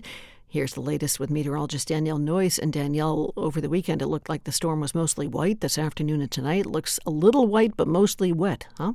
Exactly. This one, Lisa, you're right, is a different sort of uh, kind of beast here as it moves in. Although it is snowing right now, is just checking some of the observations. We've got mile and three quarter visibility in Worcester, and Fitchburg's got a mix, and Orange and Jaffrey. So outside of 495, um, this is going to be a little burst of snow before we change over to rain. And tell us about the rain. The rain is uh, closing in on the 128 belt, so I expect it to start in the city of Boston. I'd say uh, between now and you know the next hour or so, it fills in for eastern Massachusetts. So it rains and it rains hard overnight tonight. There are going to be some downpours. I wouldn't even rule out an embedded thunderstorm. It is in and out pretty quickly, though. I expect the back edge to move in right around or just after 7 a.m. tomorrow morning. There may be a shower after that, but the steadiest rain is midnight to 7 a.m. And when you say steadiest rain, the amounts that you're thinking of to fall would be about what? Yeah, I think like one to three inches. This is going to be, you know, a heavy rain for several hours. So one to three inch in general, and then of course north and west of Boston, where we've had the heaviest snow from this past weekend, that's going to weigh things down. Um, ice and clogged drains going to be a concern. I think there'll be a number of street flooding concerns and urban flooding. Um, so localized flooding. That's why the flood watch is up through tomorrow afternoon. Okay, talk about the wind the wind is going to be howling. Oh, it's going to be uh, one of the bigger things I think people will remember from this storm because this is not just a storm, Lisa, where at the coast it gusts. This is for most of southern New England. We're going to see gusts 40 to 50 miles per hour. This is not a nor'easter, it's a sou'easter. So it's a southeast wind. This event will gust 50 to 60 for Cape Ann, uh, the South Shore, interior southeastern Massachusetts, and the Cape. So I do expect scattered outages and some damage to result from that. The strongest wind will also coincide with the heaviest rain, so about midnight till 7 a.m. And what is uh, the toughest thing to predict about this storm? I mean, it sounds like you have a pretty good handle on when the rain will come and go. The winds Mhm. themselves, is that a little bit more uh, difficult to predict? Yeah, I would say the winds are slightly more tricky. I think the bigger thing is the impact from the wind, right? You know, sometimes we see winds 40 to 50 miles per hour and it doesn't cause much damage, which is great. Other times we see it, you know, even if you get a few isolated gusts over 50 and it cause more widespread damage out there. The tricky part with this is with the snow that fell over the weekend, you know, it's weighing down some of the trees and branches. The ground is wet from the snow and some of the rain. How much damage is that actually going to cause? I do anticipate a number of outages and I think those outage numbers will probably spike uh, through early tomorrow morning before going back down after that because of the strong wind. And uh, tomorrow's commu- commute in the morning should be like what? I think there'll be some lingering flooding. So, you know, if you're an early morning commuter, I would say, you know, I would kind of recommend waiting towards the tail end of the commuter, you know, at least uh, for a short period until the worst of the rain is over because the heaviest rain comes in and then the back edge comes through fast, but obviously takes a while before the water recedes, you know, low lying areas, things like that. So there may be some localized flooding that lingers through the morning hours. Uh, and then after that, the sun actually will break out pretty quickly tomorrow afternoon. Wow. I also just want to mention that the wind will probably gust 30 to 40 tomorrow, which you think, okay, isn't that bad? But for cleanup efforts, for those that may need to get up in the trucks and things like that, that'll hamper that just a little bit tomorrow afternoon. Okay, and temperatures in the mid 50s tomorrow with sunshine as if nothing ever happened. Uh, WBUR meteorologist Danielle Noyes, thank you so much. Thanks, Lisa. WBUR supporters include MathWorks, creators of MATLAB and Simulink software, powering the Engineering Design Workshop exhibit at the Museum of Science, mathworks.com/mos, and Lauren Holleran with Gibson Sotheby's International Realty in Cambridge, real estate brokerage that is grounded in data and committed to thoughtful design, laurenholleran.com. The White House's infrastructure czar is joining President Biden's reelection campaign. We'll hear about what role infrastructure law will play in the election. That's coming up in about 15 minutes here at 90.9 WBUR. We're funded by you, our listeners, and by Explo, Part Magic, Part Summer Enrichment Program for curious kids and teens. For dates and campuses, visit explo.org/summer. Support for NPR comes from this station and from Ooma, a cloud based phone service for any size business with an automated virtual receptionist, video meetings, and other features to connect to customers and coworkers anywhere at ooma.com/npr. And from Procter & Gamble, maker of Metamucil, a fiber supplement containing psyllium, a plant-based fiber for trapping and removing waste in the digestive system, designed to be taken every day. More at metamucil.com. This is NPR. From NPR News, this is All Things Considered. I'm Sasha Pfeiffer. And I'm Ari Shapiro. Should America's two largest grocery store chains become one? That's the question before U.S. regulators who are reviewing whether to block the merger of Kroger and Albertsons that would shake up the grocery landscape. A decision is expected as soon as this month, as NPR's Alina Selyukh reports. Listening to the sounds of this grocery store, it's hard to tell how distinct the store is. In fact, it's a Harris Teeter in Washington, D.C., but it could easily be a Safeway just five blocks away. And maybe soon they could both belong to one chain. Grocery store mega merger. Kroger and Albertsons. Kroger wants to buy Albertsons. A deal worth almost $25 billion. Kroger is America's biggest supermarket operator. Albertsons is the second biggest. Kroger owns Harris Teeter, Ralph's, Fred Meyer, King Supers. Albertsons has Safeway, Vons, and Acme. Together, they have almost 5,000 stores. But Albertsons CEO, Vivek Sankaran, makes the case for looking past the size. The marketplace for groceries over the past decade has completely transformed. Sankaran spoke in the Senate soon after the merger was announced in 2022. Both CEOs at the hearing promised lower prices and higher wages. They said their two retail chains together still sell fewer groceries than Walmart or Costco. The best way to compete with mega stores like Walmart and highly capitalized online companies like Amazon will be through a merger with Kroger. They also like to emphasize that they offer union jobs, in contrast to their rivals. Meanwhile, the union representing workers at both Kroger and Albertsons opposes the merger, concerned about jobs and prices. Marc Perrone is the head of the United Food and Commercial Workers Union. From a contract bargaining standpoint, it would become a little bit more difficult to negotiate collective bargaining agreements. Because the union would face an even bigger, more dominant employer. Some state officials have made similar arguments about farmers and food producers, saying the power the combined Kroger Albertsons could exert on them could push up prices all around. One big question is how much federal regulators will take all that into account. They have recently signaled they are paying much closer attention to how mergers could hurt suppliers and local workers. But that is that's a relatively new process. And so consumers, he thinks, will remain the focus. The traditional question there is Would the merger leave shoppers in any given area with fewer or worse grocery options?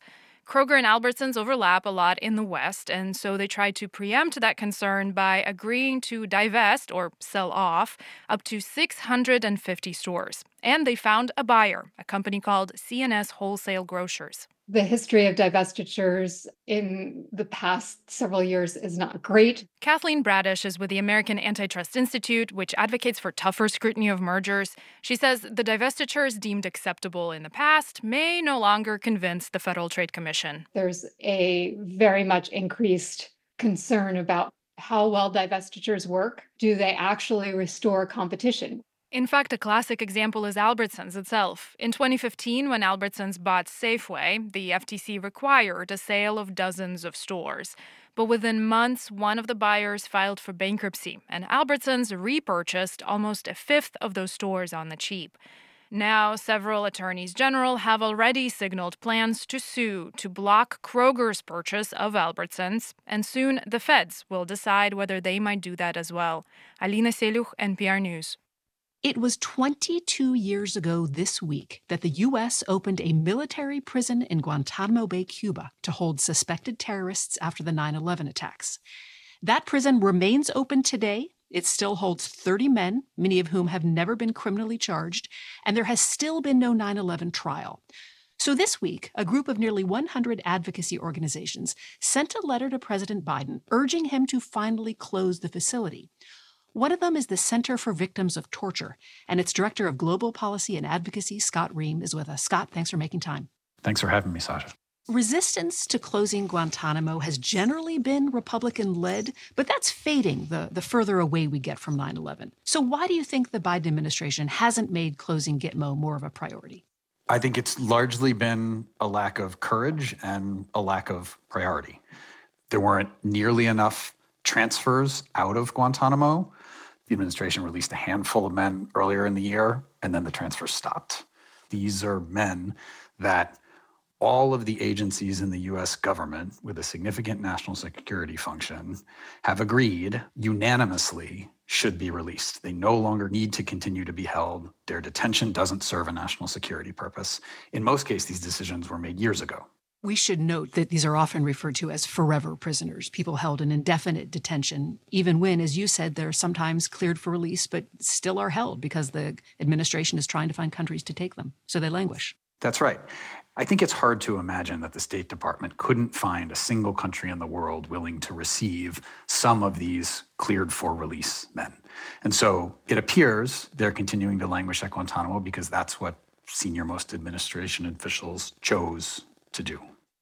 One big obstacle to closing Guantanamo is these forever prisoners languishing even though they've been cleared for release. Another big obstacle is that the 9 11 trial is hopelessly gridlocked, years and years of pretrial proceedings that many people think will never lead to a trial. There had been settlement talks underway to try to get the defendants to plead guilty in return for life in prison, what would assumed would be life in prison. But last summer, the Biden administration derailed that process by rejecting some proposed conditions of the deal. What did you think when you heard that? This has been called the most important criminal case in US history. And yet, for 16 years, the case has been spinning its wheels haplessly, this kind of rusty hamster wheel of injustice, and it's still years away even from a trial.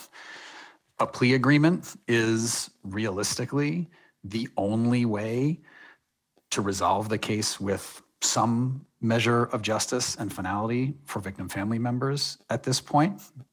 And that's because the prosecution is built largely on quicksand. Almost all of the government's evidence that it would use in order to convict the men is based on torture. Why did the administration reject a plea deal? As with most things Guantanamo, the answer is probably political. More specifically, uh, I would guess a fear that there would be some public opposition to a plea agreement. If that's the reason, it is as misguided as it is disheartening. There will always be mixed reaction to anything that involves Guantanamo.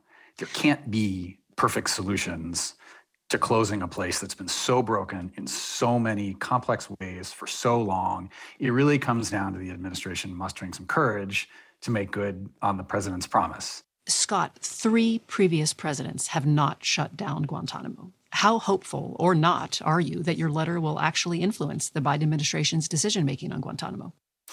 I certainly hope it will. If this is the path we're on, then I'm pessimistic. But it doesn't have to be the path we're on. This could change tomorrow, and I'm hopeful that um, that it will, and we'll do everything we can, you know, to try to convince the administration that that's the right thing to do. Scott Roehm is Director of Global Policy and Advocacy at the Center for Victims of Torture. Thank you. Thanks so much for having me, Sasha.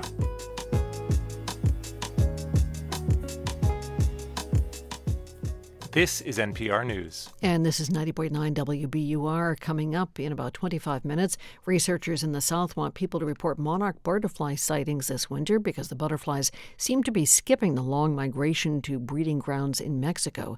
Tracking the monarch coming up at about 5:55. The Dow dropped about four tenths of a percent today. S&P recovered from some earlier losses. It closed down more than a tenth of a percent, and the Nasdaq had a small gain today of just about a tenth of a percent. This is 90.9 WBUR. The time is 5:30. I'm Susan Stamberg. When the time comes for a new car, consider donating your old one to us. We will turn it into your favorite programs. Here's how. Just go to WBUR.org. WBUR supporters include Boston's How Do You See the World experience with the Mapparium Globe. Visit and explore stories about global progress. Tickets at HowDoYouSeeTheWorld.com. I'm Scott Tong. Donald Trump is in court this week, arguing he has broad immunity from prosecution. This as his 2024 election campaign heats up and the Iowa caucuses come next week. We'll convene a roundtable of political strategists next time and Here and Now. Listen again tomorrow at noon on 90.9 WBUR.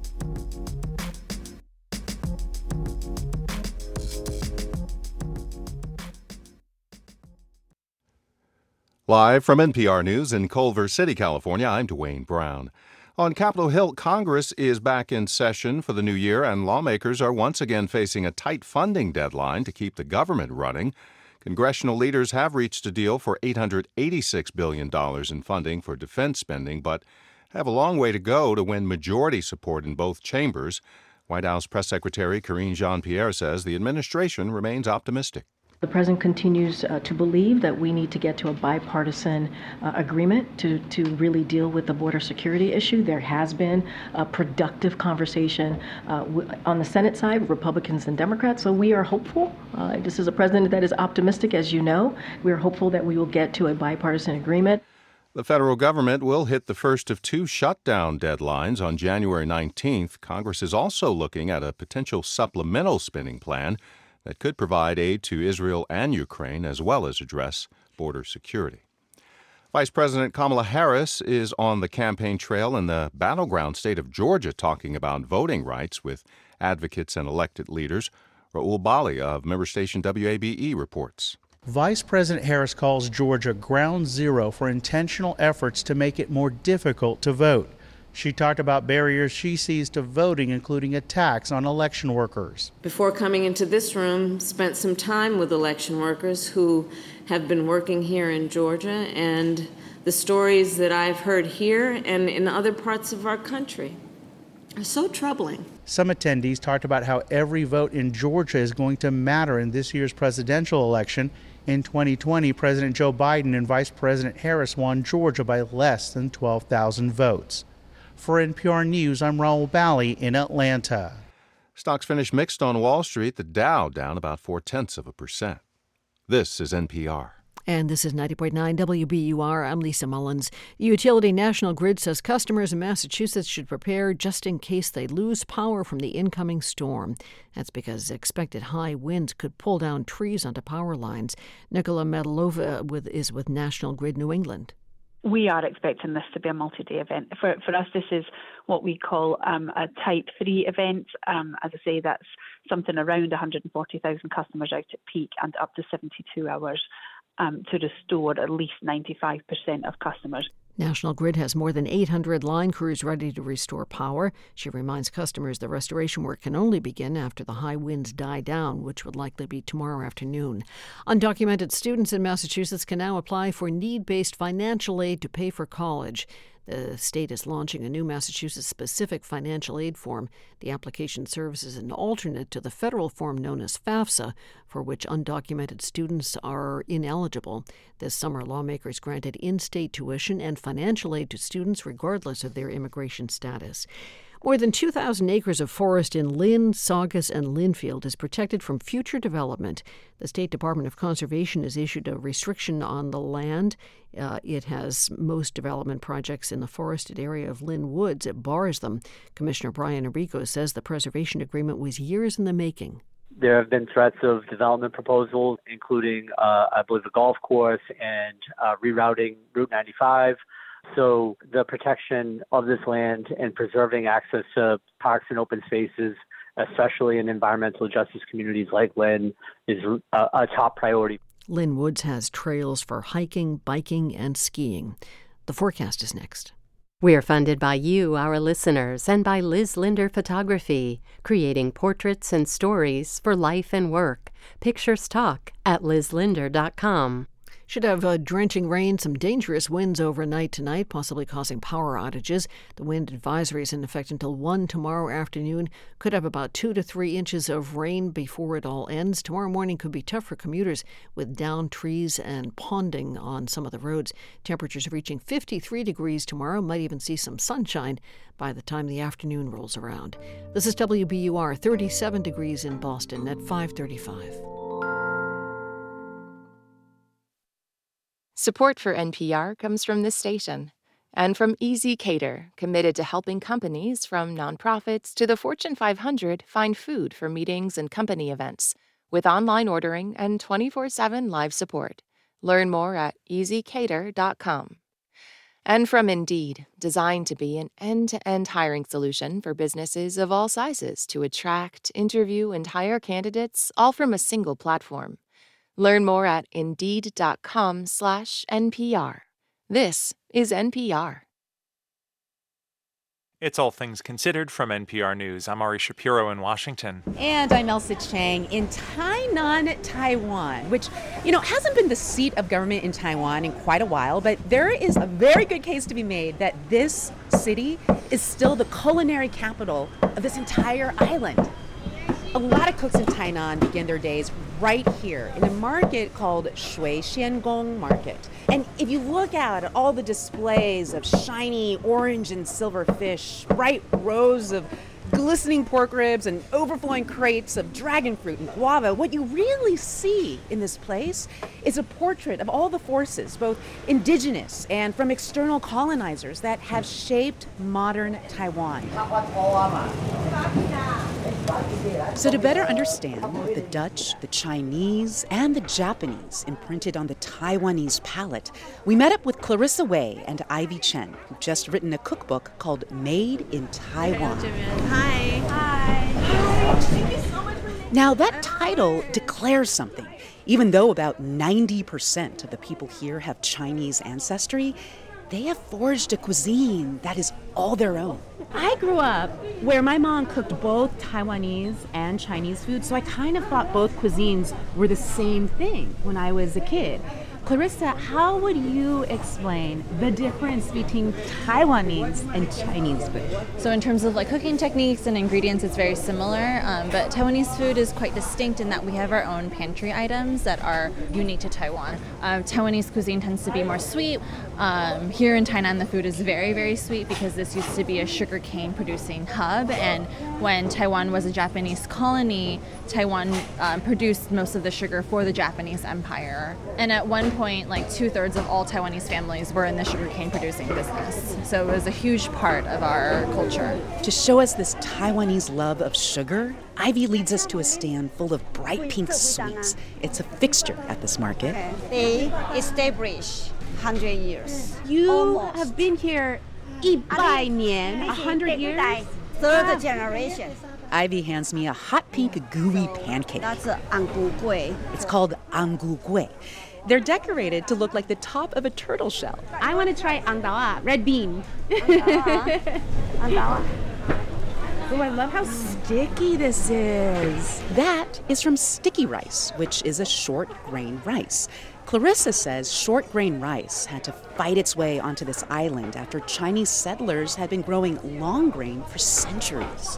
When the Japanese came, they sort of craved their short grain rice. That's the rice you have in sushi, which is really sticky. But short grain rice does not grow well in a subtropical climate, so they spent 10 years trying to cultivate a short grain rice on Yangmingshan, which is a mountain hill-ish area in Taipei. After 10 years, they finally succeeded, and that has become our rice of choice. And because it's so laborious to cultivate rice, it was deemed a worthy offering to the gods and ancestors. That's why people will take sticky rice sweets like angu gui to temples, such as one just steps away from this vendor. It's called Shui Shen Gong Temple. And you know, you will often see temples and food markets appear side by side in Taiwan. During the worship time, two, three hours, people are hungry, so they are hanging out in the neighborhood. They're looking for food, and that's how many small vendors gathering in the neighborhood and start doing their business. I love how like mopeds and motorcycles and scooters are just driving through the market Yeah, stands. it's chaos. Shui Shen Gong Temple is hundreds of years old. It's dedicated to the water gods, and paintings above the entrance pay homage to the ocean that surrounds this island. Yeah, you see one man pulling an octopus from the sea. Yeah, it looks like it, or a squid, and all, to the left there's like an old man fishing. And then I spot one of my favorite delicacies of the ocean fish balls. Oh, it smells so good. What are the different fish here? And they have from the fish ball, they have shrimp ball. So on the top left, that's the milkfish ball. So the milkfish is very important agriculture in Tainan area. Milkfish. Milkfish.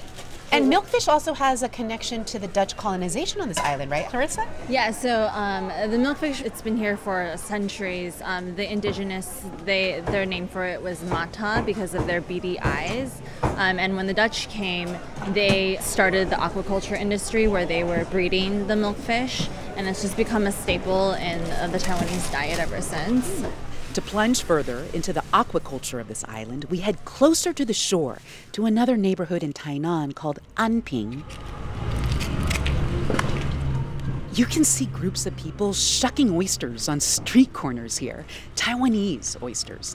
Chinese migrants started growing these along the west coast of this island more than 200 years ago. And these oysters, they show up in a dish my mom used to cook all through my childhood. Oajen. We order some at a small street restaurant. This place is called Old Dutch Fort Oyster Omelet. And behind us is another Dutch fort. So, oajen is basically an omelet that's studded with Taiwanese oysters, which are smaller than those you might see in North America. The omelet's thickened with sweet potato starch and then slathered in a sweet and tangy sauce. I take a bite and Man, now I'm wondering if my mom's been cooking oajen wrong my entire childhood. this tastes so different. So as we're like looking at all the different ingredients in this oyster omelet, what do you think these ingredients tell us about the island? Yeah, so I really like this dish because it describes what Taiwanese food was 200, 300 years ago. It's very simple, and like the bulk of it really is sweet potato starch because sweet potatoes thrive. There's a little bit of egg for protein, but not much. And then oysters, which grow in abundance because we're located right next to the shore. Some bean sprouts and some greens for texture. And it looks very gooey and gelatinous. Um, but this is very much poor man's food. It's very filling as well because of all the starch. And this isn't a dish you associate with um, Chinese food at all. It's something that is very, very Taiwanese and unique to Taiwan. And I totally grew up thinking this was Chinese, so this is, I'm just kind of like, whoa, right now.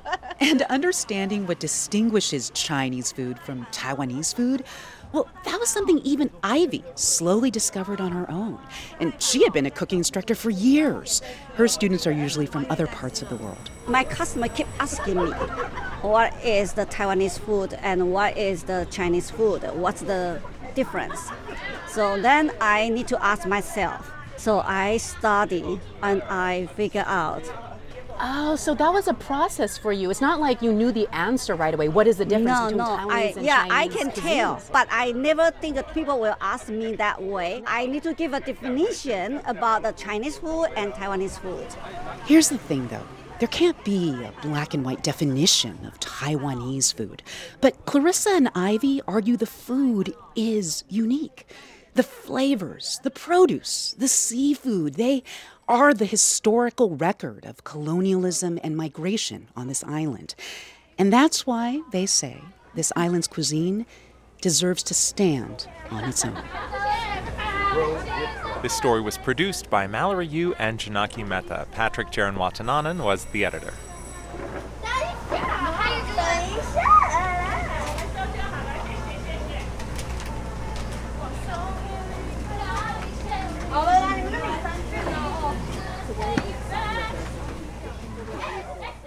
You're listening to All Things Considered from NPR News.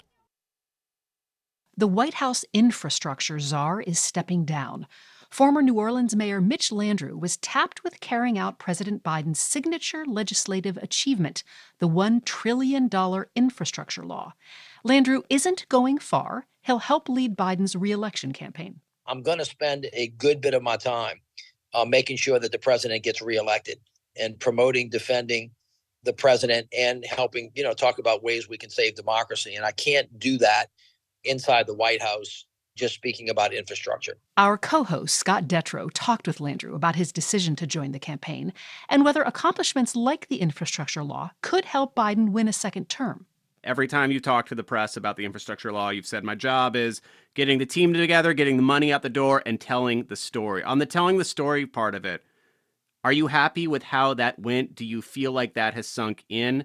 Because on one hand, all this money being spent on projects that people want, and the other hand, you see poll after poll, people feel like the president isn't helping me economically. The president isn't doing stuff that I that I value. I mean, that disconnect has been hard to figure out all along. How do you make sense of it? Well, I don't. It's not confusing to me at all, and I'm not surprised by it.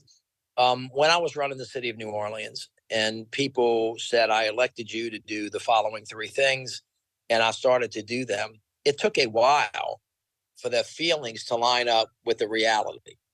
And they're not always the same things. It doesn't mean that the president's not doing a good job. I do know that when you run for office and you buy ad time or you find ways to communicate with people in real time and an election is coming, that is when they focus on it. And the one thing Joe Biden has that nobody in the history of the country has is the receipts on 40,000 projects in 4,500 communities that when they um, get focused on that, will know that. And when the American people start focusing on the choices that they have between chaos and actually getting stuff done, and Joe Biden brings the receipts, I feel like we got a really great shot. I hear what you're saying, but I do want to push back a little because the White House was talking for so long about, you know, once we tell the story, people will start to to appreciate all this work that's being done. You've had all these announcements, tons of press all over the place, tunnels, highways, internet, all of these things that affect people's lives and still and I'm not talking about the head-to-head polls. I'm talking about the questions of, you know, do you feel like uh, the White House is doing something for me? Those types of questions. It hasn't seemed to move the needle in the big picture way. Is it just being eaten up by everything else, or are we thinking about it wrong? I'll, I'll push back on you in this way. I'll give you a perfect example. Andy Beshear just ran for reelection in Kentucky in a red state and he got elected. You know what platform he ran on? If you go look at his victory speech, he cites investments from the bipartisan infrastructure law, which indicates that when you're in a campaign and people are paying attention to it and you put enough points behind a story on ways that people learn information, whether it's on TV or digital, and they focus in on it, they really, really like it. So mm-hmm. it's just a matter of there is a lot of stuff going on in the country that has people in a state of concern right now. So it really doesn't surprise me at all. That doesn't mean I don't think it's a serious problem, but I think it absolutely is something that will change dramatically next year uh, in a campaign cycle when the public's got to make a choice about what direction they want the country to go in and which one of the people that'll be on the ballot actually got stuff done and improved their lives and which one just talked about it. White House infrastructure czar Mitch Landrieu talking with All Things Considered co host Scott Detrow. Landrieu announced this week that he's joining President Biden's reelection campaign.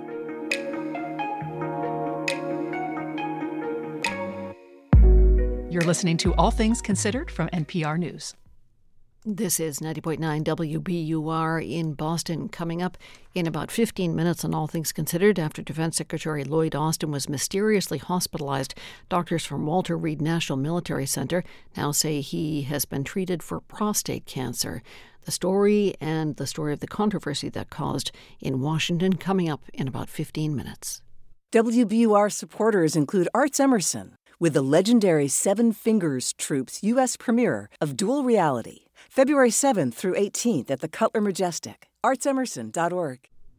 In the forecast, should have a drenching rain, some dangerous winds overnight tonight. Wind advisory is in effect until 1 tomorrow afternoon. Could have about 2 to 3, maybe in some cases 4 inches of rain tomorrow before it all ends. Could have some downed trees and some ponding on the roads tomorrow. Do yourself and your neighbors a favor and clear out any clogged storm drains to let all that water have someplace to go. It's 549. Boston's a big music town. Major acts play the big venues like MGM Music Hall or TD Garden. But there's also a lot of local talent in smaller theaters and clubs with live music every night. Here's another tip from WBUR's Field Guide to Boston.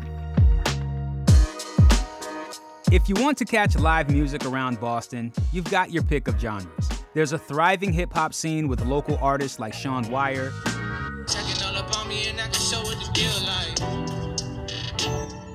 Jazz at places like Wally's, Scullers, or the Beehive. A lively Irish folk scene in pubs across the city. Not to mention reggae and the underground punk scene. Check out our guide to arts and culture in Boston for where to find your vibe in the city. Go to wbur.org slash field guide. All Things Considered from NPR News, I'm Ari Shapiro. And I'm Sasha Pfeiffer. Soon after Virginia's General Assembly gavels into session tomorrow, it will have a new House Speaker, Democrat Don Scott. He'll be the first black speaker in the Virginia legislature's 400 year history. VPM's Jahd Khalil recently spent time with Scott in his home district and brings us this profile on the politician's atypical journey to the highest seat in the Virginia State House. In 2018, Don Scott was a successful trial lawyer in Portsmouth, Virginia. He was representing a city councilman charged with forgery. That put him in the public eye. A reporter wanted to do a story, said, Hey, you've gone to jail before. Is that true? And I told him, Yes. If you want to get the full story, come see me. Scott told the reporter he was convicted on a drug related charge while in law school in 1994 and was incarcerated for nearly eight years. It wasn't exactly a secret but now the story was on the front page of the Sunday paper. I remember receiving a text message from a good friend of mine. He texted me and said, uh, You free now. So whatever you want to do now, you can do it. But it kind of did make me feel relieved. Like, so now the people, everybody knows. So either they're going to be with me or they're not. Scott's personal history being public knowledge presented an opportunity to go into politics. I used to always say the worst thing that will happen to me will not be losing an election. So I think it gave me an advantage. He won his first race for the Virginia House in 2019. He ran on criminal justice reform, shaped by his time on both sides of the legal system. Once there, he continued to advocate for automatic restoration of voting rights for former felons. His own rights were restored in 2013 by petitioning the governor. On the floor of the State House, Scott employs a confrontational style, full of quips and asides. The delegate has the floor. Mr. Speaker, um, this thing is going a little too far. In early 2022, Scott laid into Republican Governor Glenn Youngkin for his policies on how race was taught in schools. And so far, what I've seen from his day one activities is not someone who is a man of faith, not a Christian, but someone who wants to divide the Commonwealth. I know the truth hurts. I don't want to make you cry like saying critical race theory because I know it hurts your feelings. I just want to say the House will come to order. Scott says soon after that, Youngkin, who often speaks about his faith, asked Scott to come to the governor's mansion. I just laughed. I said, he ain't the principal and I ain't a student. If you want to see me, you can come over here. And to his credit, he came he came to see me. Moments like these raised Scott's profile within the Democratic caucus. Less than six months later, he was chosen as House Minority Leader and was now responsible for taking back the chamber from Republicans. On the campaign trail, every stump speech mentioned abortion access and threats to democracy. He's reminded of this when he sees the ships just outside his office window and recalls his own time in the Navy. And I tell people, like, I feel like this is a continuation of Stand and Watch. You know, we stand and watch over our democracy. It doesn't end in the State House. Democrats did take back the whole State House last fall and chose Scott as their nominee for Speaker. Before he headed to Richmond, Scott gathered supporters in his district for a send off. A lot of them are community leaders. It's a lot of pastors in here. Eugene Swinson runs gun intervention and youth programming in Portsmouth. When Scott saw him, he gave Swinson a fist bump. This is actually what I love about him. Not like about him, I love about him. That he kind of makes sure the people that are forgotten about or the people that's all the way at the bottom, he makes sure that they get what they need to. As Scott took to the podium, he took a moment to appreciate his rise from the child of a poor single mother to leader of America's first state house. And he expressed gratitude to the black legislators who served before him. We didn't even see ourselves ever even raising our hand to run for Speaker of the House let alone achieve it. So I'm so grateful that I get the opportunity standing on those giants. And I want y'all, when y'all see me in the room, understand I carry all of y'all with me. And he recognized the enslaved Virginians who built the Capitol. Every time I walk into that Capitol, y'all, and this is true, I promise you, I see ghosts. I see our ancestors who were in there, who were emptying people's urine and emptying the spittoons, building the buildings breaking their back while people made decisions about whether they were human or not. That history continues on the eve of Scott's ascension as the first black speaker, and he made a request to those sharing in the moment. I need y'all to pray for me because there's a lot out there coming my way. I'm ready for it, I think, but I'm going to stay prayed up, and I hope that y'all will too. Y'all have a great night. Thank you, Portsmouth, Virginia. The General Assembly starts tomorrow. One of the first orders of business is the vote for Scott to take up the gavel. For NPR News, I'm Jahd Khalil in Portsmouth, Virginia. As millions of monarch butterflies make their way down the east coast to Mexico for the winter, butterfly scientists want people in their flight path to report monarch sightings. Doing so can help these scientists answer critical questions as the butterfly's environment changes. Georgia Public Broadcasting's Sofi Gratas has more. For centuries, eastern monarchs have been migrating thousands of miles south to nestle in volcanic mountain forests over the winter.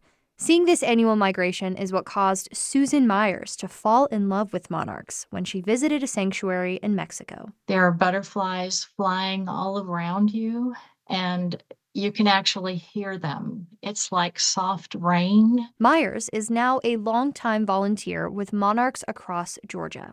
Unfortunately, over the years, she's played witness to another phenomenon. We could be losing this migration pattern. That's because many monarchs are skipping their migration and staying in the southern United States. Scientists think they know at least one reason why an overplanting of non native milkweed. It attracts the butterflies to stay and play. But what skipping migration means for the future of the species still isn't totally clear. So, scientists are relying on some citizen science to help find answers. Tell me a little bit about what we're asking people to do. Right. So, we're we're asking people in the Southeast to be looking for adult monarchs first. And if you see adult monarchs, what are they doing? Meyer says to pay attention. Are there monarchs resting in trees or drinking nectar from flowers? Different behaviors act as signals for scientists. For example, mating is a red flag because it uses up energy meant for migration.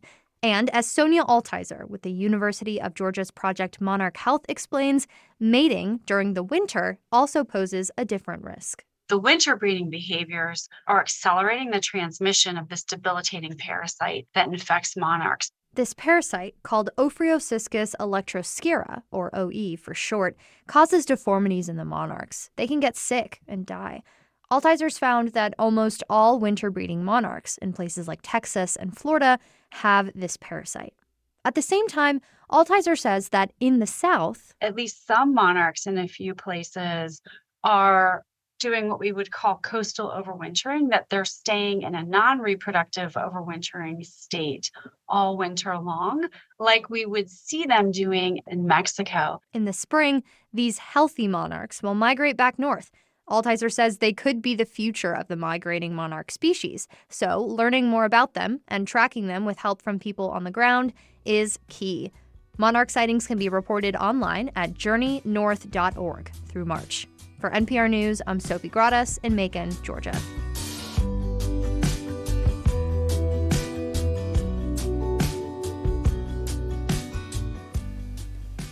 You're listening to All Things Considered from NPR News. Support for NPR comes from this station and from Amgen, a biotechnology company working to fight the world's toughest diseases. In a new era of human health, Amgen is dedicated to accelerating the pace of change to push beyond what's known today. From Procter & Gamble, maker of Align Probiotic, a daily supplement designed by gastroenterologists to help relieve occasional bloating, gas, and abdominal discomfort. More at alignprobiotics.com.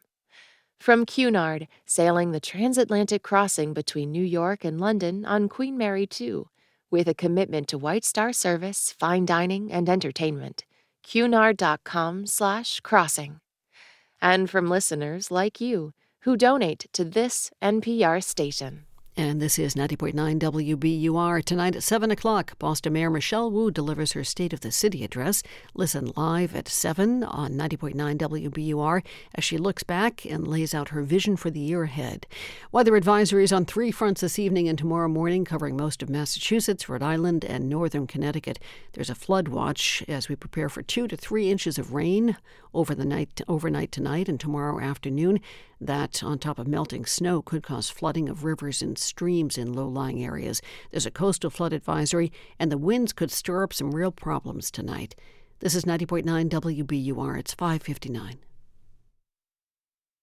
I'm WBUR Arts and Culture reporter Cristela Guerra, and this is 90.9 WBUR FM Boston, 92.7 WBUA Tisbury, and 89.1 WBUH Brewster. Listen anytime with our app or at WBUR.org.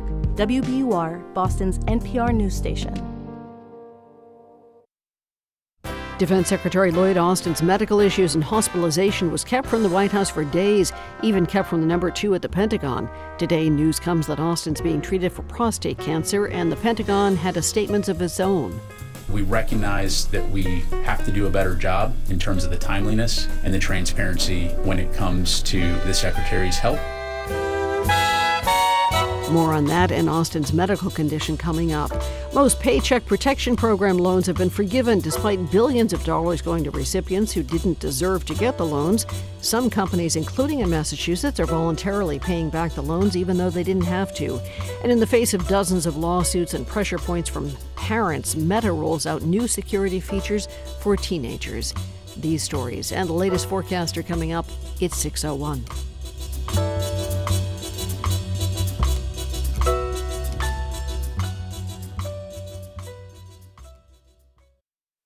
Live from NPR News in Washington, I'm Jack Speer. After meeting Israeli Prime Minister Benjamin Netanyahu and his war cabinet today, U.S. Secretary of State Antony Blinken gave a speech calling on them to take greater steps to protect civilians and allow more aid into Gaza. NPR's Lauren Frayer reports from Tel Aviv. Secretary of State Antony Blinken accused Hamas of hiding in and firing from schools and hospitals in Gaza. But that doesn't absolve Israel, he said. The daily toll on civilians in Gaza, particularly on children, is far too high.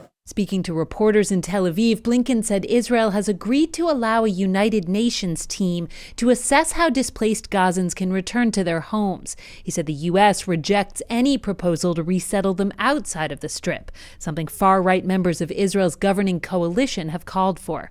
Blinken also called an international genocide lawsuit against Israel meritless and said Arab countries will only invest in reconstruction if there's a pathway to a Palestinian state. Lauren Frayer, NPR News. News, Tel Aviv. After days of silence about what led up to his hospitalization, doctors say Defense Secretary Lloyd Austin was being treated for prostate cancer, which led to complications. Doctors at Walter Reed National Medical Center and the White House confirming the 70 year old Austin developed a urinary tract infection following a medical procedure and had to be taken back to the hospital. Apparently, Austin's hospitalization was kept from the White House and the president for days, though President Biden said he retains faith in Austin. In Tallahassee, Florida Governor and Republican presidential candidate Ron DeSantis delivered his State of the State address today. NPR's Greg Allen reports he had a few more proposals and mostly focused on past accomplishments. DeSantis issued a state of emergency for 49 counties in Florida because of the threat of a storm system with high winds and tornadoes. The state capitol was open, though, for the start of the 2024 legislative session. In his address to lawmakers, DeSantis said by extending vouchers to all students, Florida enacted the nation's largest expansion of school choice. He also also said a parent's Bill of Rights protected children from what he called indoctrination and sexualized curriculum in the schools. The state of our state is strong. Let's keep doing what works. Let's continue to make Florida the envy of the nation. After his speech, DeSantis returned to Iowa. He's hoping a strong finish in next week's caucuses can keep alive his bid for the Republican presidential nomination. Greg Allen, NPR News, Miami. Former President Donald Trump took time off from the campaign trail to appear in court today, though he was not required to be there. Trump's lawyers arguing before a federal appeals court about the concept of presidential immunity, which Trump's lawyers have hoped to use in terms of a defense against charges he sought to overturn the 2020 election. The three judge federal appeals panel, however, appeared skeptical of the argument during today's hearing. Stocks slipped, giving back some of their gains from the start of the week. The Dow Jones Industrial Average fell 150 57 points. The NASDAQ was up 13 points. This is NPR. This is 90.9 WBUR. Good evening. I'm Lisa Mullins. Boston Mayor Michelle Wu is preparing to give her second State of the City address tonight. As WBUR's Amanda Beland reports, one of the mayor's predecessors is anticipating an ambitious agenda. Former Mayor Kim Janey says she expects Mayor Wu to put forth a bold vision for the future, and that vision includes a good working relationship with the Boston City Council. I think she'll want to continue on a path where she is bringing people along for this journey of where she wants to take us. And so the council is a big part of that.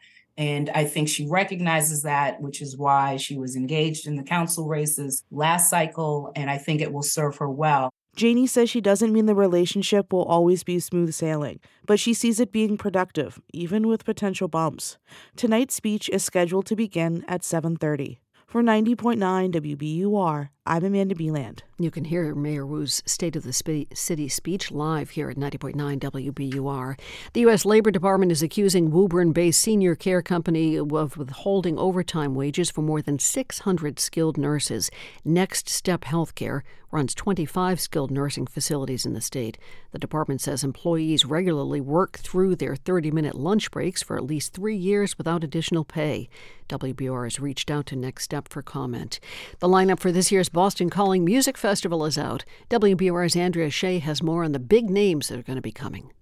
Pop superstar Ed Sheeran, country singer Tyler Childers, and Las Vegas rockers The Killers will headline the massive three day music festival this Memorial Day weekend. Also on the bill, rapper Megan Thee Stallion, Phish founder Trey Anastasio, and neo soul singer Leon Bridges. More than 20 regional acts will take a stage dedicated to them, including Boston's Wolf Sisters, Cakeswagg, and Billy Dean Thomas. Boston Calling tickets go on sale Thursday. For 90.9 WBUR, I'm Andrea Shea. A rain and windstorm is moving into the Boston area this evening. WBUR's meteorologist Danielle Noyes has the forecast. Well, our storm's moving in, a moderate to high impact event, mainly rain and wind. Although it starts as a burst of snow, we've seen it already along and outside of 495 this evening before changing over. A coating to two inches possible in those spots before the flip to rain. It pours overnight tonight, downpours, rumbles of thunder possible. A widespread one to three inches of rain will result in localized flooding. Rain pushes off the coast 6 to 7 a.m. It's in and out fairly quickly. The wind is going to be a big issue, gusts 40 to 50 miles per hour for many, 50 to 60 miles per hour along the coast. Scattered damage and outages result. The worst wind overnight until about sunrise, then the gusts will throttle back a bit. Highs in the 50s fall through the 40s tomorrow afternoon. Already raining in the Boston area now, 37 degrees at 607. WBUR supporters include Melville Charitable Trust, committed to ensuring all people have a safe, stable, and affordable home that allows them to thrive. Information about ways to prevent and solve homelessness is at melvilletrust.org. This is All Things Considered from NPR News. I'm Sasha Pfeiffer in Cambridge, Massachusetts. And I'm Ari Shapiro in Washington. We're getting some answers today to the questions that have been swirling around the health of Defense Secretary Lloyd Austin. This question started after it was revealed that Austin was admitted to Walter Reed Hospital on January 1st and that key officials, including the president, were unaware of the secretary's hospitalization until days afterwards. Well, today, Austin's doctors revealed that he was being treated for prostate cancer and complications from a resulting surgical procedure. NPR Pentagon correspondent Tom Bowman is here with the latest. Hey, Tom. Hey, Ari. Details just trickling out this afternoon. It's moving so quickly. What can you tell us right now? Well, let's start with what Pentagon spokesman Pat Ryder told us this afternoon. The department recognizes the understandable concerns expressed by the public, Congress, and the news media in terms of notification timelines and DoD transparency. Well, so Secretary Austin was treated for prostate cancer at Walter Reed Hospital on December 22nd, underwent a prostatectomy, was under general anesthetic. And uh, we're also learning for the first time about this, and the White House was not informed about this. Uh, Austin did delegate uh, his de- authority to his deputy at that time. So then uh, there were complications as a result of the uh, surgery. On the night of January 1st, Austin had uh, some pain in his legs and abdomen, and it turns out he had a urinary infection and went to intensive care at Walter Reed for monitoring. Officials said he's still in the hospital and his prognosis is excellent. But again, a lot of questions here. Valuable information that it seems like maybe important people should have had before now. I mean, th- to say the obvious, this is not the way we usually learn about public officials' health problems. No, right? it's absolutely astounding. And there are many, many questions here. Secretary Austin is very private, rarely talks to the press or is in, in public. There have been times in the past when defense secretaries like Donald Rumsfeld and Robert Gates, you know, suffered broken bones. Public was notified immediately. And Ari, just recently, the top Marine Corps general, Eric Smith, suffered a heart attack. The public was immediately informed and kept up to date on his medical condition. Again, we're talking the defense secretary here, the top military advisor to the president at a time of war in the Middle East, with American troops sometimes engaging uh, with uh, militant uh, groups in, in that region. The White House said President Biden only learned today the secretary was being treated for prostate cancer. Now, mm. Pentagon spokesman Pat Ryder said there were shortfalls here, and he said we have to do a better job. And I spoke with one retired official who said, listen, this is either bad judgment or a breakdown in communications. Either way, this official called it very weird. What do we know about how the breakdown in communication happened and who knew what when? Well, that's still kind of confusing, too. We know Austin was transferred by ambulance to Walter Reed in the night of January 1st. The next day, the staff was told, and uh, his uh, deputy, uh, Kathleen Hicks, was, you know, basically took over as his acting secretary. But she was never told he was in the hospital. Hmm. She was in Puerto Rico and wasn't told until a couple of days later that he was in fact in the hospital. She offered to come home, and they said, "Don't worry, he's going to take over back his duties on Friday." But again, people were just left unaware, including the President of the United States. And in a sentence or two, what's the reaction been from the White House on the Hill? Well, Democrats and Republicans on the Hill want answers. They want to know what his condition is, why people weren't notified. They're very, very upset. Are you likely going to see hearings on this? NPR Pentagon correspondent Tom Bowman, thank you. You're welcome. Now we have a story about a group of people who did something many other people might consider foolish They got loans, sometimes for a lot of money, and paid them back even though they didn't have to. We're talking about the Paycheck Protection Program, or PPP for short. And Sasha, you've been looking into this as part of your reporting work on NPR's investigations team. So you got to know one of those people, and let's listen to you introduce us to him now. Bob Morrill is a lawyer whose office looks mostly like what you'd expect in a traditional law firm the framed diploma, the grandfather clock. But there's also something odd. Oh, that's my Tommy Bahama beach chair. It's multicolored. It has sort of Caribbean colors of oranges and, and reds. It's left over from COVID lockdown days when Morrill and his coworkers couldn't enter their building for health safety reasons. So when they had to meet, they'd gather outside in the parking lot, BYOC, bring your own chair. It would look like something out of a mob movie. Like you'd have a bunch of lawyers with masks on sitting in these beach chairs talking about business. A comical sight, but a nerve wracking time financially. Morrill was managing partner then, and his mind swirled with concerns about how the pandemic might affect business. Our revenue's going to drop off. By how much are they going to drop off? How soon are they going to drop off? So his firm, Gilmore, Rees and Carlson of Wellesley, Massachusetts, turned to the federal government's Paycheck Protection Program, which gave loans to small businesses during COVID. We applied for and received a loan for $700,000. Now, NPR has done many stories about how the $800 billion Paycheck Protection Program was rampant with fraud and waste. By one estimate, fraudsters may have gotten $64 billion. Billions more went to businesses that didn't need it and to companies owned by wealthy celebrities, including Khloe Kardashian and Tom Brady. Yet the vast majority of PPP loans have been forgiven 96% of all the money. But Bob Morrill's law firm is a very different story.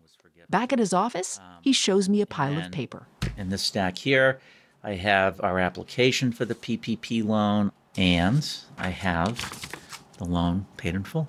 It was six hundred ninety-four thousand nine hundred and thirty dollars, and then we actually paid interest of about fifty-six hundred dollars on that amount. His firm okay. repaid its um, entire loan, even though it would have been eligible for forgiveness according to the program's rules. So, why did it repay it? Morrill says it's simple. The business was able to survive without the money, so keeping it would have felt wrong. The analogy that comes to mind to me is like you're throwing life preservers to people on a boat in a storm, and if they don't need it when the boat pulls back into the harbor, they ought to give the life preservers back. And the pandemic turned out to be not that stormy for his business. Morrill says the firm never had to lay anyone off, or reduce their hours, or cut their pay. It even made money. Was it as much profit as we would have had but for COVID? No, but that's the risk of running a business. You have good years and bad years. So the law firm returned the loan. No, I haven't heard about a lot of cases of that happening. University of Chicago finance professor Eric Zwick studied the Paycheck Protection Program. Some companies repaid their loans because they didn't meet forgiveness criteria. But to be eligible for forgiveness and still pay it back on ethical grounds, Zwick says that's rare. I would expect that particular reason to be fairly uncommon, but it's interesting that there are some cases that you found. I think probably more interesting that there are so few. Very few. NPR analyzed data from the Small Business Administration and found of the 11.5 million PPP loans issued, only about 73,000 were repaid without requesting forgiveness, just six tenths of a percent. That includes some large companies like Shake Shack and the LA Lakers that were pressured to return the money after public uproar. The SBA says it also includes companies that thought repaying would be easier than applying for forgiveness, or that thought they weren't eligible for forgiveness. But repaying a forgivable loan out of benevolence is a foreign concept to many experts. Hello, everyone. Welcome to what promises to be a fascinating conversation on the Paycheck Protection Program. Listen to an exchange at this panel I attended at Harvard University last year. Prominent economist Glenn Hubbard, former dean of Columbia University's Business School, sounds baffled by this question from an audience member. Were any of those loans repaid? Uh, essentially, they weren't. That wasn't the point. Was effectively to give away the money. Um, I mean, so the only way you would repay is if you violated some of the tenets of it. But no, you wouldn't expect it to be repaid NPR reached out to numerous companies that repaid their loans without requesting forgiveness. Most wouldn't talk, so it's unclear why they made that decision. The president of one bank that processed PPP loans, Bert Tallerman of Cape Cod 5 Cent Savings Bank, says some may have repaid the money to avoid a potential government audit. But if someone had that principle that this was intended for someone who needed it, I didn't need it, therefore I'm paying it back, good for you. Although, truthfully, I was skeptical of Bob Morrill's explanation for why his law firm repaid its loan. So I pushed him on possible other reasons. Did it think keeping the money could have hurt its reputation? Morrill said no. He assumes most people wouldn't even have known his firm got a loan. Could it have had negative tax consequences? No, because PPP loans are not taxable. Was he aware forgiveness was easy? Morrill said yes. In fact, he said repayment was difficult. It was more of an effort than I would have anticipated to pay it back. Trying to pay it back was kind of a headache, you know, so the whole system was set up for everything to be forgiven. You're a very tiny minority. Most people I've interviewed had the expectation that it was going to be forgiven and absolutely chose to get it forgiven. Yeah. So I'm sure there are listeners thinking this guy sounds very Pollyanna.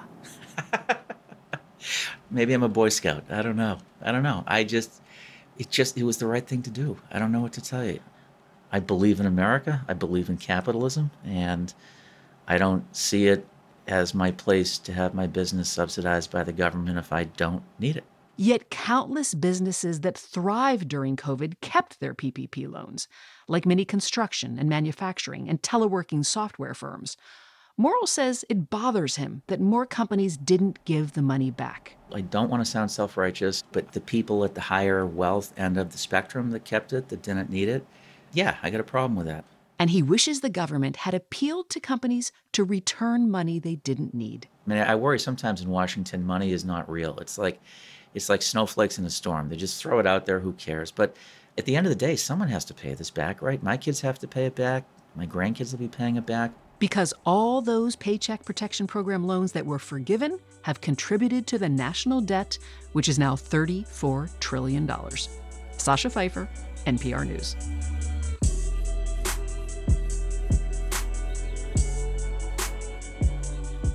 You're listening to All Things Considered from NPR News. This is 90.9 WBUR. Coming up this evening on Business News on WBUR, men have long dominated startup investing, but now the number of women angel investors has reached a new high. The thing that's changed in a lot of the groups that are emerging today is they're much more human. They're more vulnerable. They're more accepting of people who don't know what they're doing. The growing role of women investors coming up in business news, which starts in about 10 minutes. Tomorrow morning on WBUR, the latest on the rain and windstorm moving into the region right now. Also, how Florida's Governor Ron DeSantis is betting his political future on Iowa. Listen when you wake up tomorrow. We're funded by you, our listeners, and by Don Foot Contracting, an integrated design building company committed to managing your entire home renovation project. At House or DonFoot.com. Beauty on time. The Dow dropped about four tenths of a percent today. S&P recovered some of its earlier losses. It closed down more than a tenth of a percent. The Nasdaq had a small gain of about a tenth of a percent. Massachusetts is among the most expensive states in the country in which to start a business, according to a new report. The Bay State comes in third, right behind New York and Washington State. That's based on factors including wages, commercial rents, business filing fees, and corporate tax rates. The analysis was done by consulting firm Venture Smarter and reported by the Boston Business Journal. Mississippi was ranked the least expensive state. And a Somerville company plans to open a manufacturing facility in Western Mass to make low carbon cement. Sublime Systems says it'll develop the plant in Holyoke. Sublime makes cement using renewable energy instead of kilns that are fired by fossil fuels, and it uses raw materials that emit less CO2. It's 621. WBUR supporters include Maplewood Country Day Camp, Southeastern Mass, where since 1965 their instructors have helped over 30,000 children learn to swim. MaplewoodYearRound.com. This is All Things Considered from NPR News. I'm Sasha Pfeiffer. And I'm Ari Shapiro. Meta, the parent company of Facebook and Instagram, says it's making those apps safer for kids. This comes after growing pressure from all sides parents, lawmakers, former employees, you name it, and the company is also fending off lawsuits. NPR tech correspondent Dara Kerr has the details. Hi, Dara. Hi, Ari. What is Meta changing about how these apps work? So, this change is one of the biggest moves Meta has made to try and make Instagram and Facebook safer for kids. The company says that over the next few months, it'll start automatically restricting various types of content on teenagers' accounts. That means posts about suicide, self harm, and eating disorders. And this is for all people under the age of 18. So, say you're a teen and one of your friends posts something about self harm on Instagram. Meta says its filters will automatically block you from seeing that post. And teens aren't also are also not going to be able to search for that type of content. And if they do, Meta says they'll be directed to resources for help. A lot of questions about these announcements. I guess the biggest is will this actually make things safer for kids online? Yeah, it is really hard to solve things like this. On the one hand, it may restrict teens from seeing certain posts, but on the other hand, it could prevent them from knowing when to reach out to a friend in trouble. And today, I've heard from a bunch of child safety advocates who think these changes still don't go far enough. There's a lot of toxic content on social media, so teens may still be vulnerable to bullying and, and seeing posts that aren't being captured by Meta's filters. Does Meta even know who is a teen and who's not? Well, you're supposed to put in your birth date when you sign up, but it's pretty easy for kids to lie about their age on Facebook and Instagram. Here's psychologist Jean Twenge. Their parents might have no idea, just the way it's set up, because you don't need parental permission. Just check a box. Check a box saying that you're 13 or um, you know you choose a different birth year and boom you're on I talked to a Meta spokeswoman about this, and she acknowledged people can misrepresent their ages on the apps. And she said Meta is investing in age verification tools and technology to try and detect when people lie about their ages. These apps have been around for years, and Meta has been criticized for these sorts of things almost as long. Why did it take until now for them to put these policies in place? Yeah, well, this year has been a particular doozy for Meta. Um, we need a lot more time, Ari, to get into all of it, but it's fair to say Meta has been attacked on all fronts. Parent groups have rallied on Capitol Hill, and this is even an issue that's united conservatives and liberals in Congress. A bipartisan group of senators are pushing to pass legislation called the Kids Online Safety Act, which would hold social media companies accountable for feeding teens toxic content.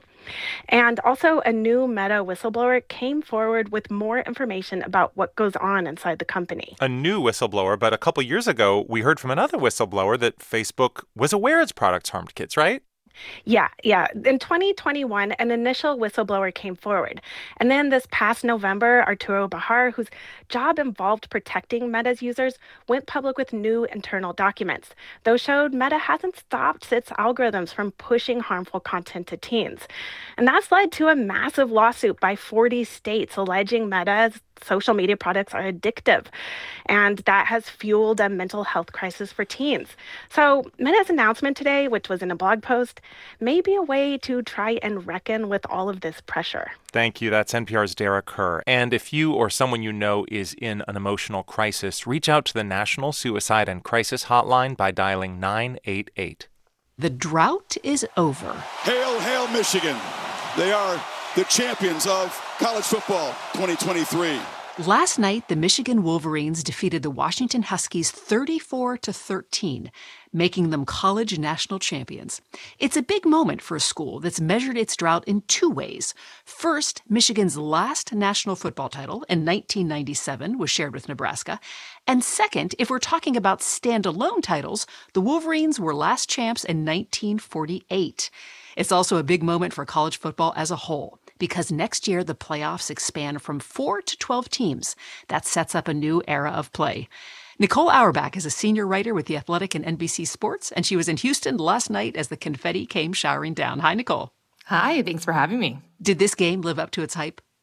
Well, I would say the middle of the game was not necessarily the most exciting football I have ever seen in my life, but it absolutely did because you had two programs that had not been in this stage in a really long time. So the fan bases, the energy, and the storylines were everywhere and it was it was a lot of fun going into the game.